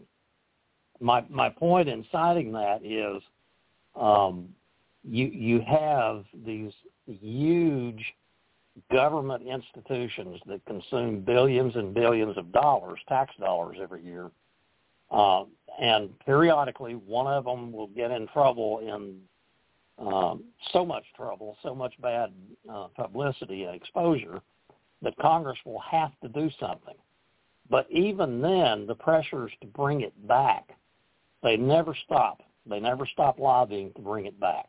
And that's why it's so difficult to make big government smaller.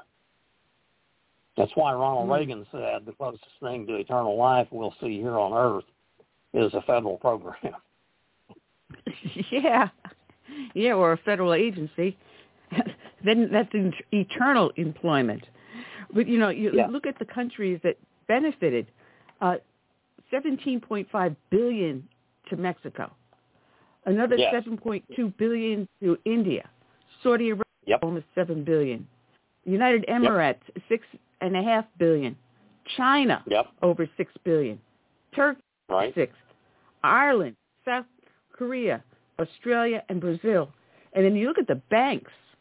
J.P. Morgan, Morgan Chase, the biggest, with 23 billion in lending. Yep. Oh my god! And, and you look at yep. this money, and how much of this is American taxpayer dollars? Well, it's all that way.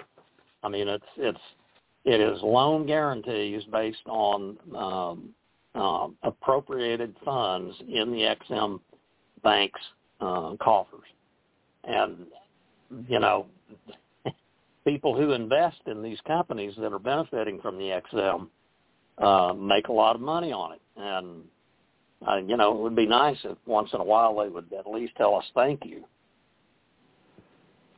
Now, I thought the Exim uh, Bank was supposed to be an international bank, but if it the American it taxpayers is, put the whole bill. Uh, yes, it's it is a U.S. government agency.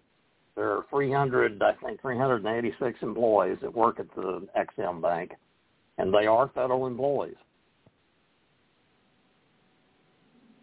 This is this is scary because here we have a whole banking system within government, but isn't that what the Federal Reserve is supposed to be?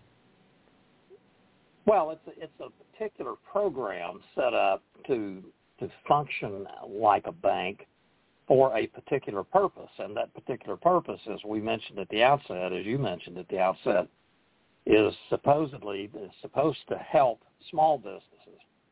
Um, but as so frequently happens, that's not the way it actually operates. So, you know, small businesses, you know, forget it. You know, you're not going to exist anymore here in the United States because only big corporations or foreign corporations are going to be the only things out here. You know, it's going to yeah. be the Wally World of the world. Um, well, you know, open the books when they did their analysis of, of the Exim Bank they they found that only about 23% or about one dollar of every five that Exim um, makes available uh, goes actually goes to small businesses. And I have to confess, when I first read that in the Open the Books report, I was surprised that it was that much because I would have expected to be even smaller than that. Now, when they say small business, they're not talking about the mom and pop making cupcakes on the corner what are they talking about when they say small business? It's I'm, I'm not sure what the employee uh, ceiling is. I think it's like 500.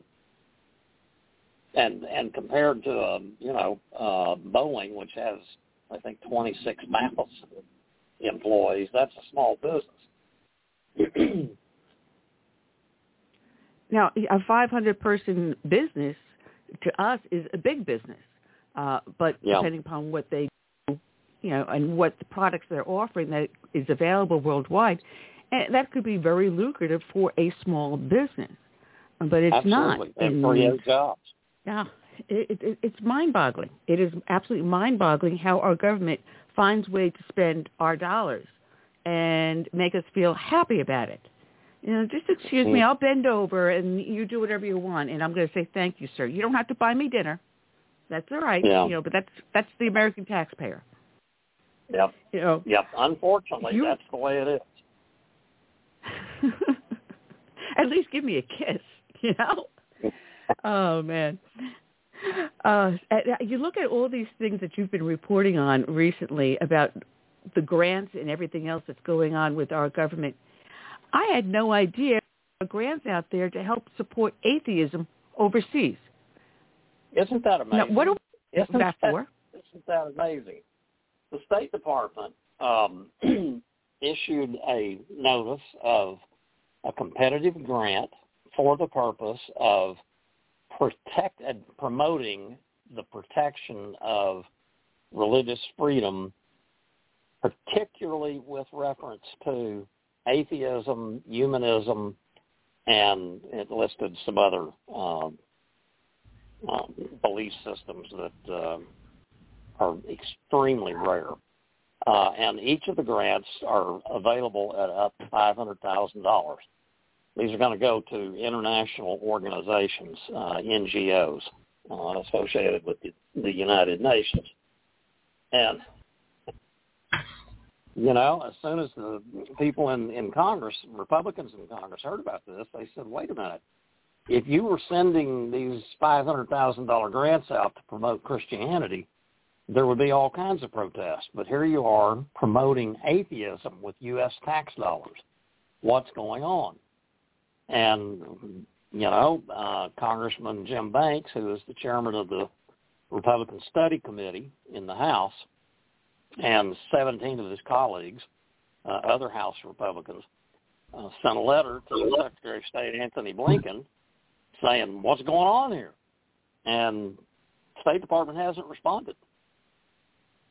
When I asked Mark. the State Department this week, yes, Curtis. Oh, go ahead and finish. I'll, I'll wait. I'm sorry. He said, Well, I was just going to say. Go ahead. I was just. I was just going to say, um, isn't it true that under Obama, NASA was tasked with um, promoting Islam? Yes. That's just how crazy That's it's true. gotten. That's still doing that because one of my fellow Oklahomans um, became the um, uh, administrator of NASA under Donald Trump. Oh, there's a big boom. Did you guys hear that? No. I heard something in the background. No, boy, I'll tell you, that that was a big one. That was a boomer. Anyway, um, Huh? they, uh, uh, I'm pretty sure they discontinued that program. But then you have the State Department come along with this one, and they refuse to provide any information about it. So, as Congressman Banks said in his letter to Blinken, if you guys won't talk about this, you know, it leads to the conclusion that you're up to something. And so we've got to know what. And they have now told the State Department to preserve all of the documents that are connected with this particular grant program. And that's a diplomatic way of saying as soon as we get the majority come November, we're going to investigate this. So don't destroy anything. We'll Hmm. see. We'll we'll see. We'll see.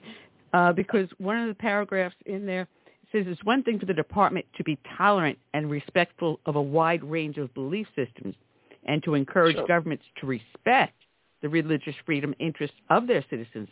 It's quite another for the United States government to work actively to empower atheists, humanists, non-practicing, and non-affiliated in public decision-making. Any such Yes. program for any religiously identifiable group in the United States would be unconstitutional. in addition Yep. to its constitutionality, dubious legal foundation. We also question how Mhm. such a grant or cooperative agreement program advances the foreign policy interests of the United States. Yeah, you know the the really puzzling thing about this is if the if the grant was to encourage uh, respect for religious freedom, simply just for religious freedom, um, I I suspect nobody would have any problems with that because you know regardless of what your religious perspective is, or even if you have no religious perspective, um, it ought to be respected by government. So nobody would be upset with that. But to specifically say um, to respect freedom of religion for atheism, humanism, et cetera, et cetera, et cetera, that raises all kinds of red flags. And I suspect we will be hearing more about this particular program uh, early in 2023. Oh, absolutely. You know, there has been an attack on Christianity and Judaism uh, on a, a blanket scale here under this administration, and no one's saying anything. But heaven forbid you turn around and protest against a mosque. Uh, no, no, that's all right. But if you're a Mhm. Christian or you're Jewish, you are fair game. And Yep. if the atheists come after the Christians and the Jews, it's no problem. So our government is promoting religious intolerance. Well, and and even beyond that, and um, you know, there's been a tremendous increase in the uh, violence against um, uh, pregnancy centers that are intended to help women who are uh, pregnant and, and need help and don't want to get an abortion. They don't want to kill their babies. And there's been a, a huge increase in a, in physical attacks uh, on those facilities and the people uh, who work in them. Um, and the Justice Department has acknowledged that that's a problem, but so far there is no evidence that they're actually doing anything to investigate it and determine who's behind it and, and bring those people to justice. Uh, you also have situations like with the Biden administration's uh, new regulation to um, condition the receipt of uh, the federal federally supported free lunch program in schools. Um, the schools have to do certain things to promote uh, LGBTQ um, interest. And there is in particular one uh, private Christian school, I think in Tampa, um, that has gone to federal court um, because they're saying, look, you know, you're you're requiring us uh, to advance and promote values that that are contrary to our religious um, faith.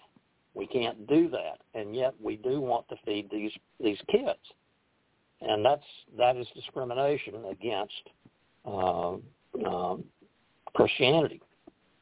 So you're right. The Biden administration is doing a lot of things that that um, probably 25 years ago, even everybody in this country would be amazed if the government had tried to do it.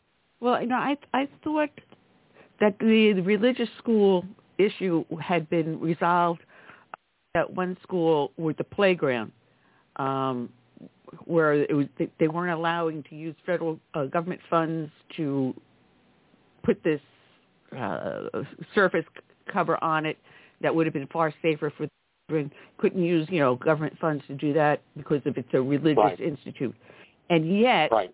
the government is saying that even though you're a religious institute, you have to teach what is exactly against your beliefs.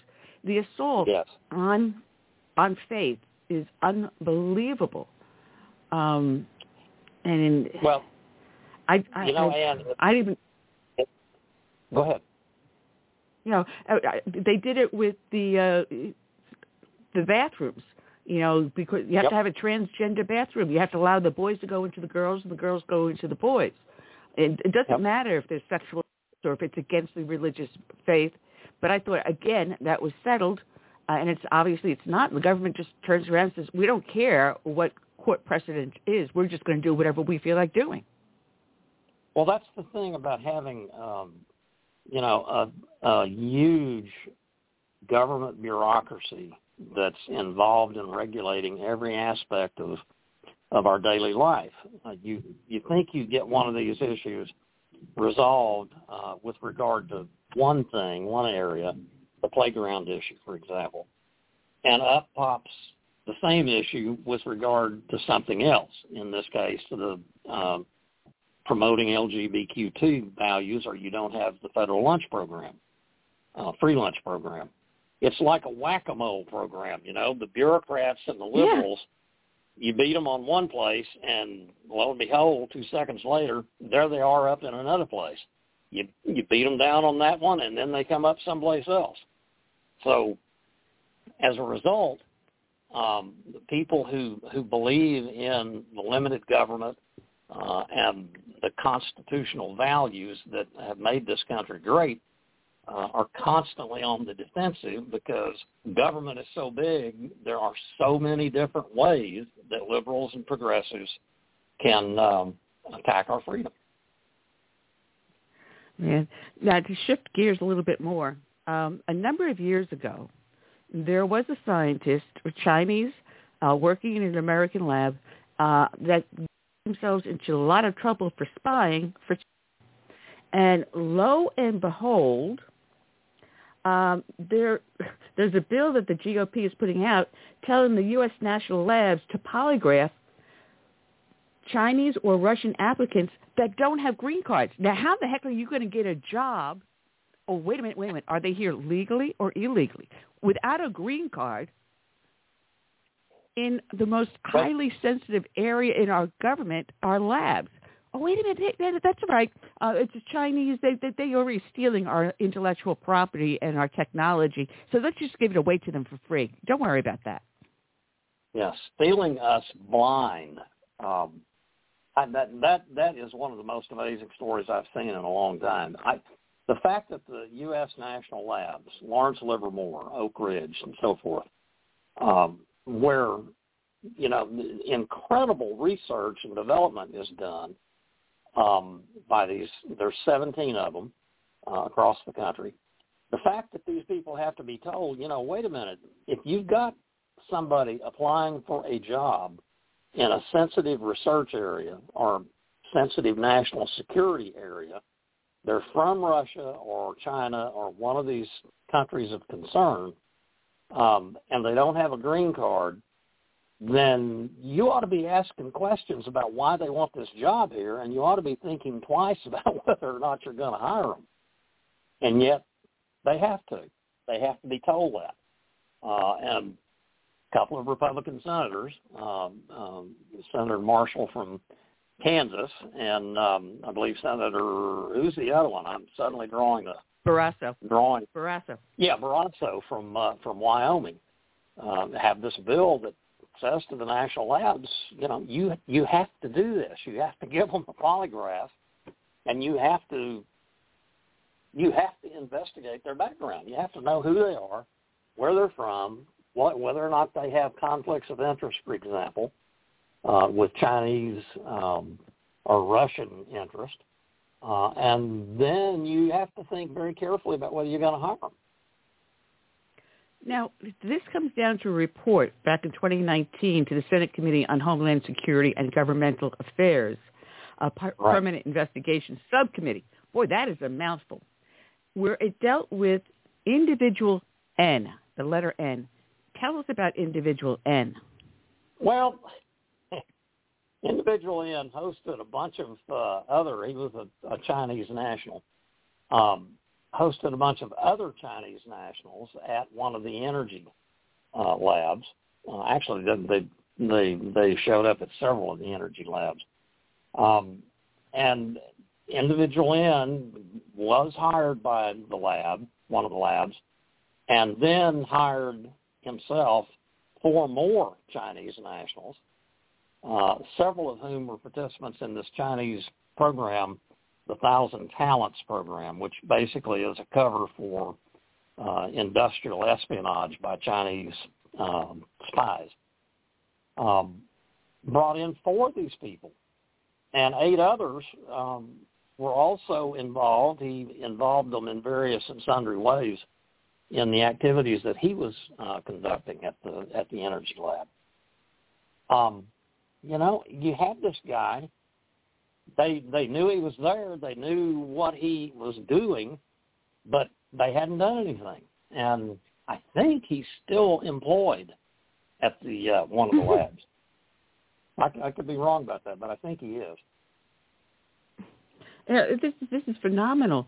You know, the average Joe Blow, you and I, um, if we decide to go be employed, uh, we have to go through a back check. You run the Social Security number, and then the business is audited to make sure that they have people that are are not there illegally.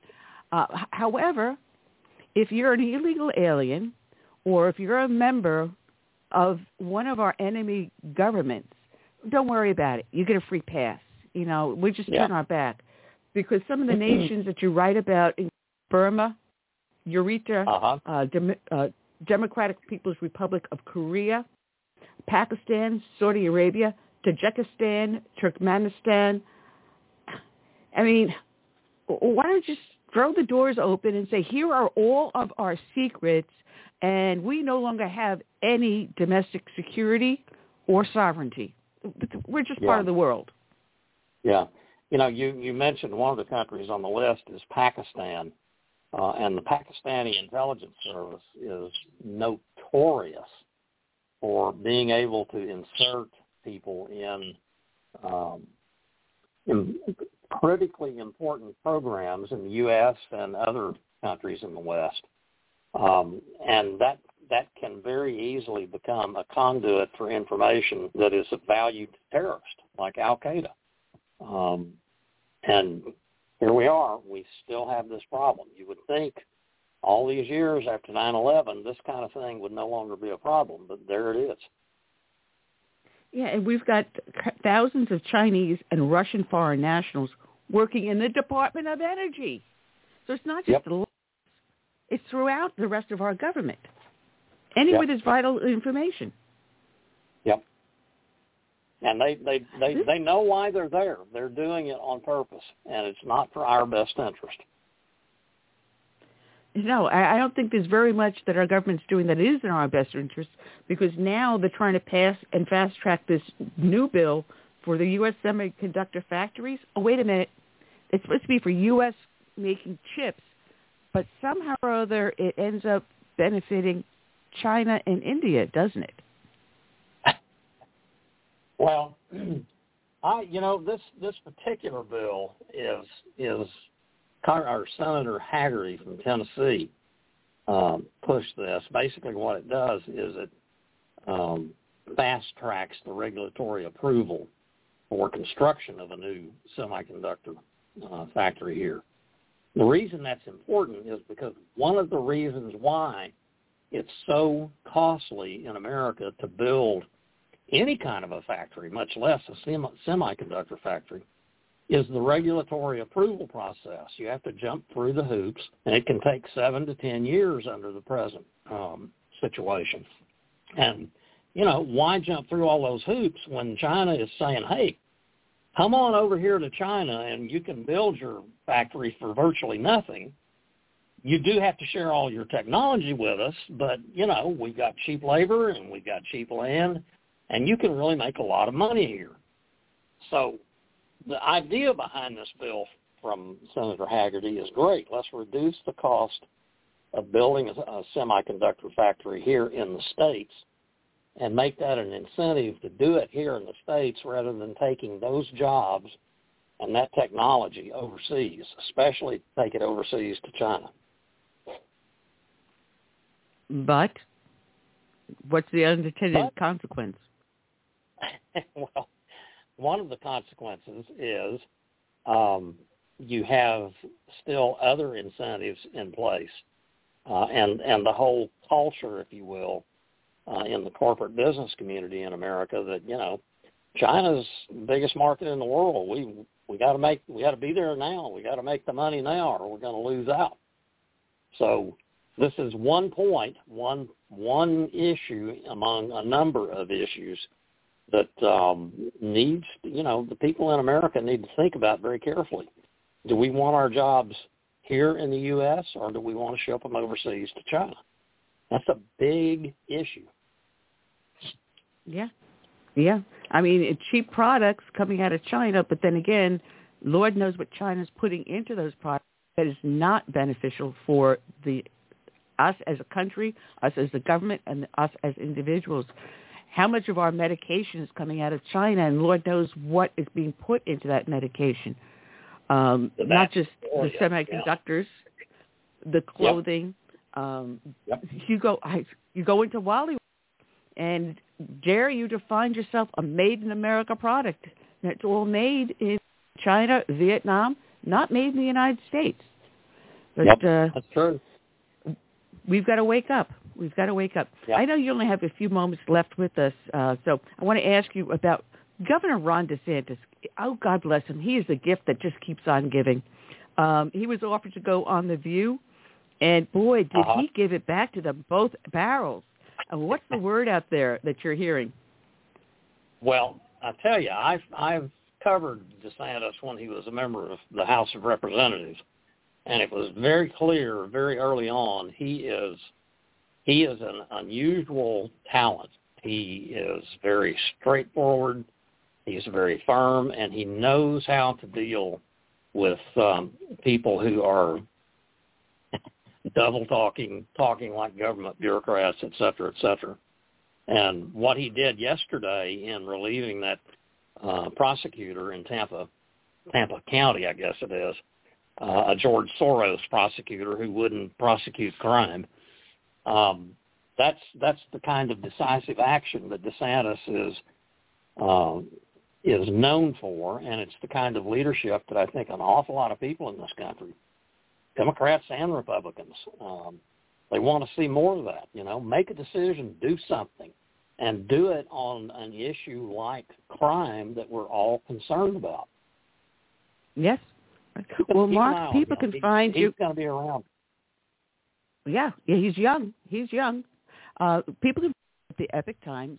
They go the e p o c h the Epoch Times dot com.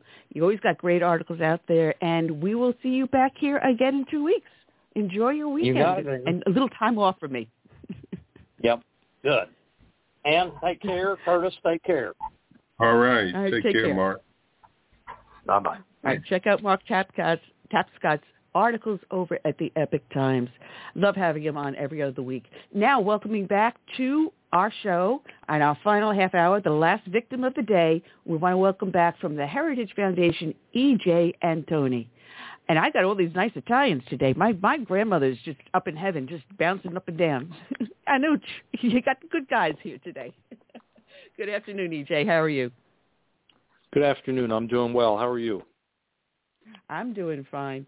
I mean, this world we have today is getting crazier and crazier and crazier, and hopefully you can help us make a little sense of that. This, um, you wrote a recent article about the return of stagflation. Um, we hear inflation, we hear a possible recession, but what is stagflation so people can understand where we are and what's happening today? Sure. Well, it was a term that was first coined back in the 1970s to describe uh, this odd combination of both stagnant economic growth uh, as well as high inflation. In other words, exactly what we're seeing today. And unfortunately, uh, all of these all of these problems are essentially self-inflicted wounds. These are the results of, of bad government policies uh, both at the Federal Reserve as well as you know Congress and uh, and the White House.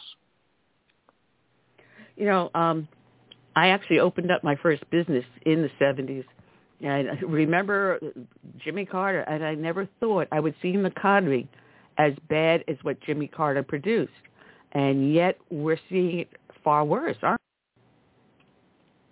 we? No, that, that's exactly right. And I mean, it's really amazing how out of touch uh, the White House seems to be, the entire administration really, when they talk about how wonderful the economy is, and they seemingly just fail to acknowledge uh, the the American people's financial sufferings right now, and they really don't seem to appreciate just how much this inflation is impacting the the average person here in America. You know, I've got a county council meeting I'm going to be descending upon along with members of my Tea Party. Yes, we still exist in 2009, and yes, end up organizing ourselves. Out of all the things that these clowns want to do is to increase the sales tax. Now, we've got stagnation. We've got record high inflation numbers. Uh, the unemployment rate is continuing to climb. Uh, we're heading towards a recession. Prices are increasing. Even though gas prices may be starting to drop a little bit, it's not going to be for long unless we start producing it real soon here at home. And they have an increase of a 1% sales tax. Do you see a problem for that at all? Oh, certainly. I mean, the the last thing you want to do right now is raise taxes. You should be cutting taxes, cutting spending, and cutting regulation.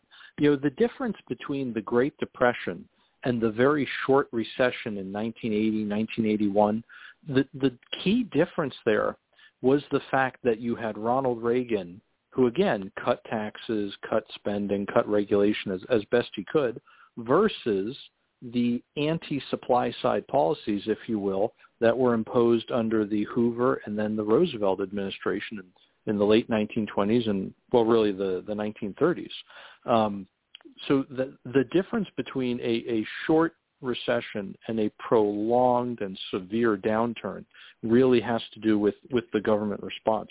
But I, I do want to uh, make one quick correction. You, you brought up the unemployment rate.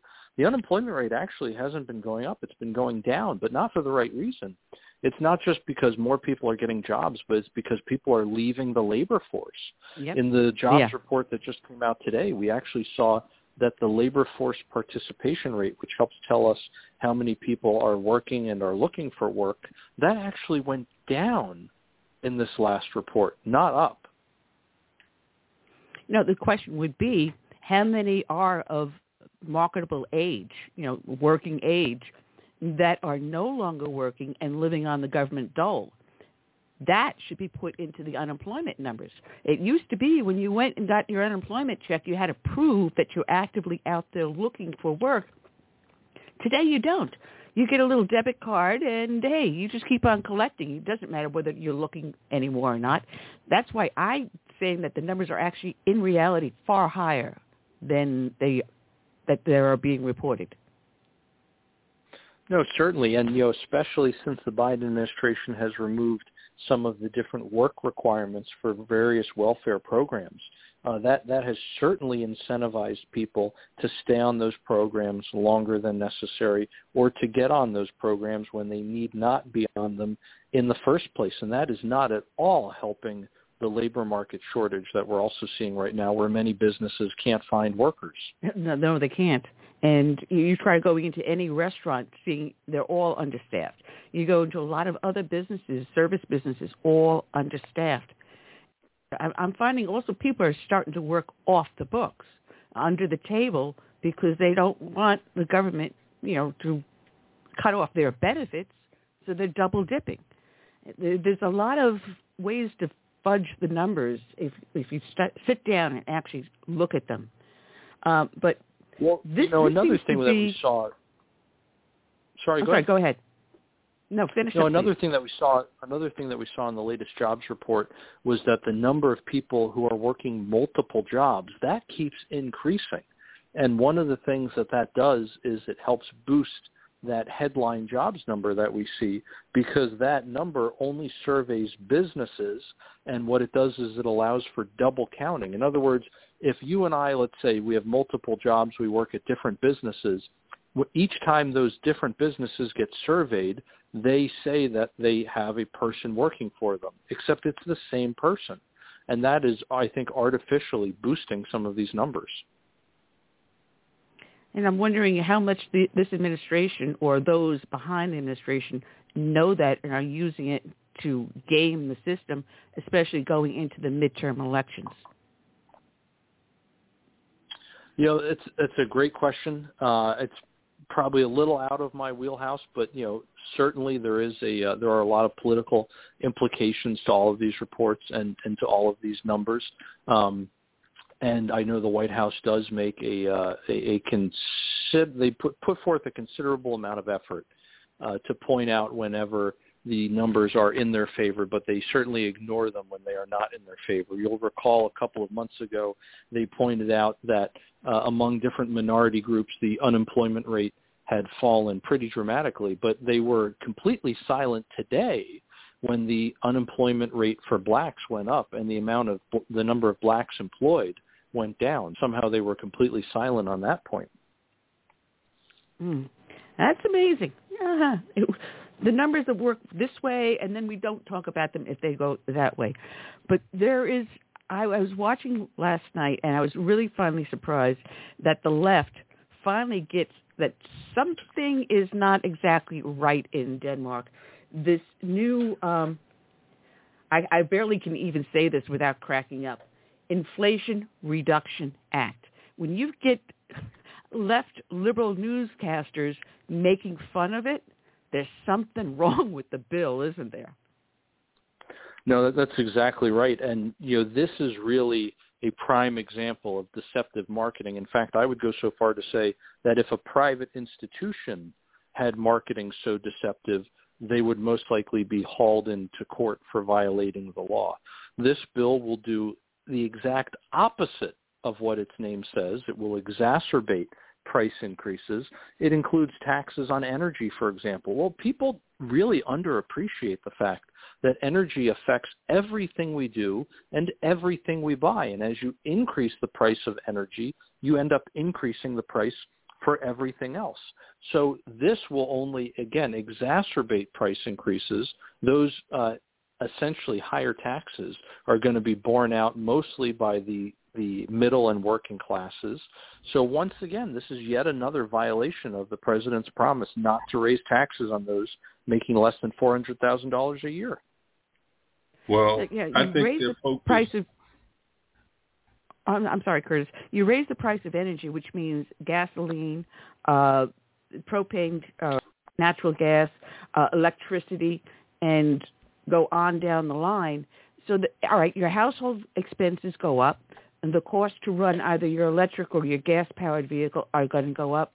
But when you look at the cost to produce the products that you will buy, food and other durable products, will go up. The cost to run your schools, your public buildings, the hospitals, the emergency service will go up. Every single item will go up no matter what, except for walking outside and breathing fresh air. You know, and, and another thing that, that people really, I think, underappreciate is they people really have this idea in their head that corporations pay taxes. Corporations don't pay any Mhm. taxes. Okay, we we talk about the corporate tax rate, but a corporation is not a person. Only people can pay taxes. When a corporation pays taxes, that just means that it gets passed along to actual people. How does that work? Well, if you're a customer, the corporation ends up charging you a higher price. If you're an employee, the customer, uh, the uh, corporation ends up giving you a lower wage. And if you're a shareholder, the corporation ends up giving you a lower return on your investment. People can pay taxes. And so another thing that this bill wants to do is to increase the taxes paid by corporations. Well, you're just playing a shell game. Once again, all you're doing is taking more money from the American people. You're just hiding how you're doing it. well, all corporations do, and having owned numerous businesses, you take the money from your customer, you put a portion of it aside that goes into either a separate account or whatever. You just allocate a portion aside, and when it's time to remit those taxes, you're taking the money that your customer gave you out of the account and writing the check. So yes, the business in effect does not pay tax. They're just passing on what they collected from you to the government. So in the end, it's the average day Joe and Blow, you and me, that pay that additional 15% on every single thing. No, that, that's exactly right. But unfortunately, you know, not a lot of people truly understand how all that works. A lot of people have not been business owners, for example. And when when we hear these talking points out of Washington D.C. about these big bad evil corporations, right, and and the greedy people who run them, a lot of people I think buy into those talking points and they're in favor then of, of these corporate income tax increases. But then they're wondering, hey, why are the prices for the things I'm buying going up? Why am I getting paid less at my job? Or why is my 401k, if I'm fortunate enough to have one, why is it not doing as well as it used to?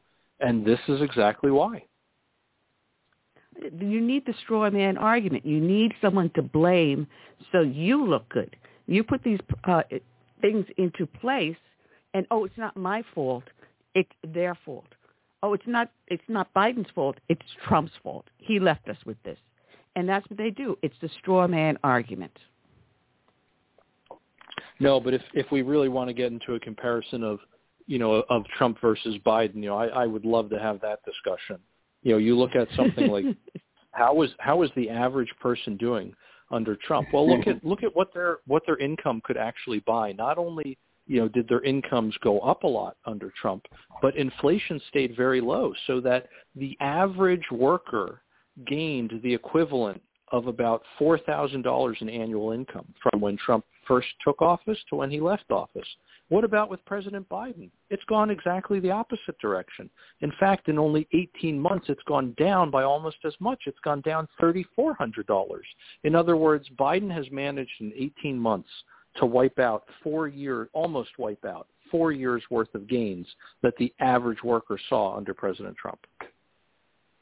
You know, before Biden took office, you could buy a loaf of bread for 99 cents. And when you go in there, you're looking at 3.99, 4.50. I had a, a friend of mine. He's on his Social Security.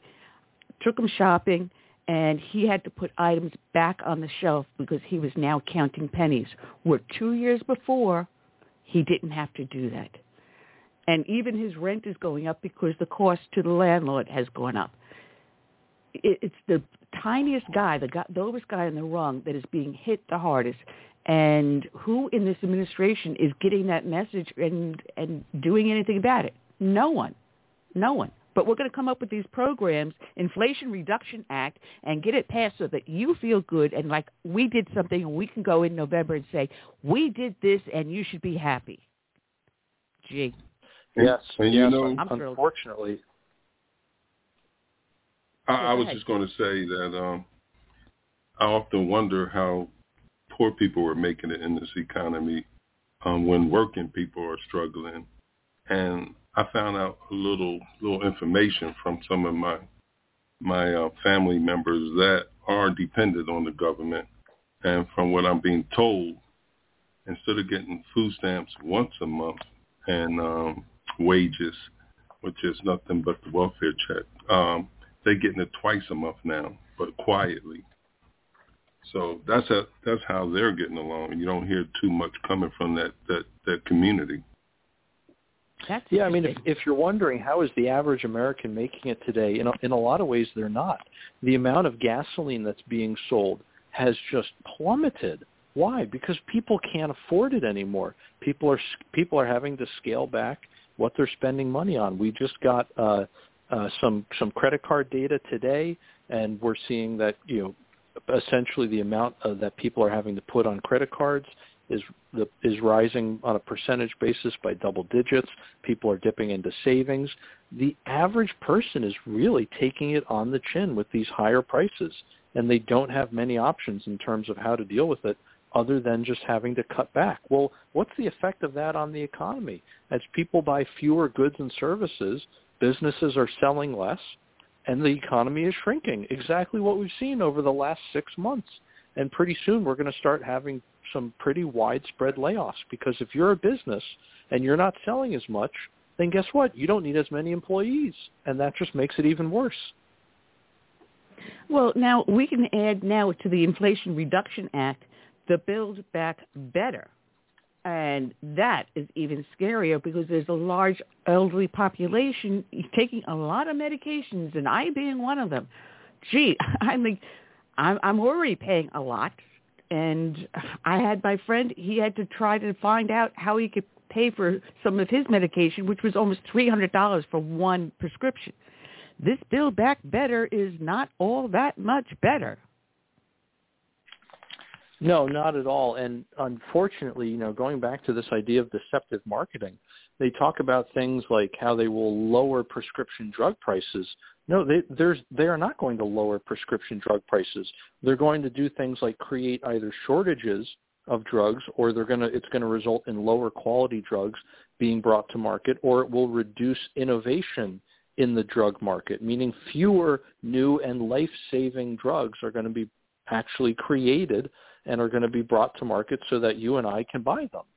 So once again, you know, the name says one thing and the reality says exactly the opposite. And unfortunately, very often people judge things either by the name or by their intention and not the actual result. Well, we already have a big regulation market on new drugs.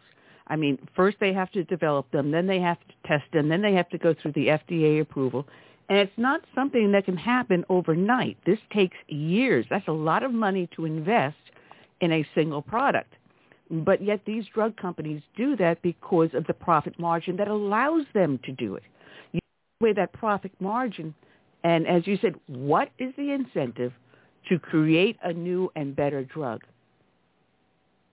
Right. And you know what? The oil market actually works very, very similarly. What I mean by that is when you have to build something like a refinery that's going to cost you billions and billions of dollars, and then it's going to be several years before you even break even on that, and that's assuming that oil stays at a certain price point. There are a lot of contingencies involved there. There are a lot of things that you are not going to be sure about, a lot of uncertainties. And so when this administration comes out and promises to literally end your industry within the decade, why on earth would you invest? Why on earth would you increase production? Why on earth would you build a new refinery? Would you increase output? I mean, people don't even want to do regularly scheduled maintenance. They'd rather just start slowly shutting plants down. And what's that doing to supply? It's putting a choke collar around the neck of our domestic energy industries, and the result is lower supply, less energy, and higher prices. Now, wait a minute. Didn't Biden just sell some of our oil reserves to China? Oh no, that's that's exactly right. And but see that that actually is a very good illustration of the point. Why on earth is all of this money going or excuse me, why on earth is all of this oil going to China? It's because we can't even use it here because the bottleneck is not in crude, the bottleneck is in refining, at least at the moment, which again is another reason why dumping all of this crude oil onto the market just doesn't make sense. But it has to do with the marketing. Once again, just like the, the uh, naming behind this latest bill, it is a way for the administration to try to make it appear as though they are doing something, even if it doesn't actually do anything or perhaps even makes the problem worse. Yeah, uh, uh, uh, this administration has done exactly everything wrong, the exact opposite of what to do to get us out of this inflation. Actually, we're actually in, in truth in a recession, aren't we? No, we, we definitely are. We've we've had two quarters in a row where the economy contracted, right? That's the classic definition for a recession. But honestly, beyond that, I mean, the American people understand what's going on. They have been living through this for the last 18 months. They have seen their paychecks, even though they're getting larger, they can see that their paychecks buy less in terms of goods and services. The American people are the ones having to face the decision, do I buy groceries or gasoline today? Right? I mean, you, you can't fool people just by changing the definition of words. Oh no, wait a minute. Don't they do that all the time? Oh, come on. Oh no, they certainly do, right? They've they've redefined vaccine, they've redefined women, they redefined inflation, and now they're redefining recession. So no, it, it's certainly par for the course. But just because it didn't work then, it still doesn't work now.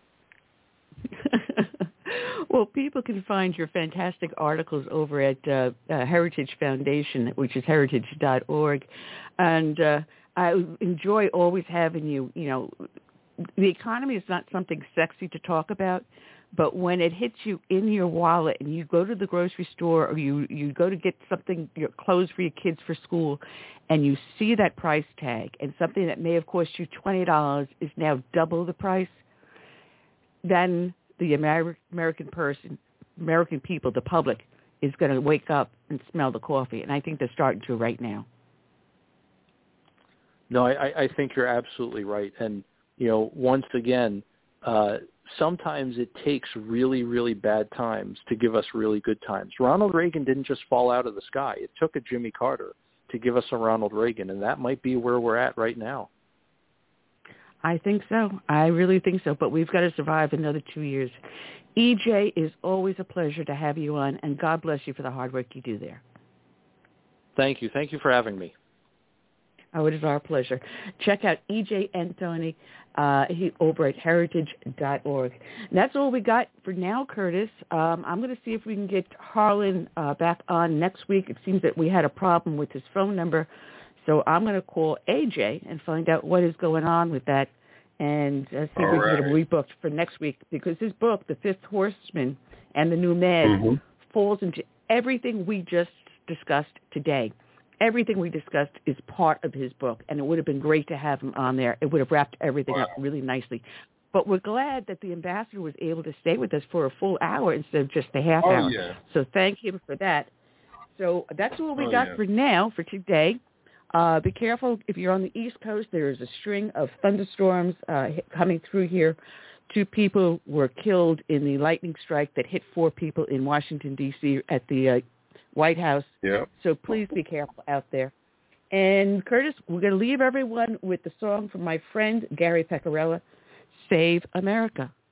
So until then, I thank everyone for joining us, and I say good night and God bless. To all.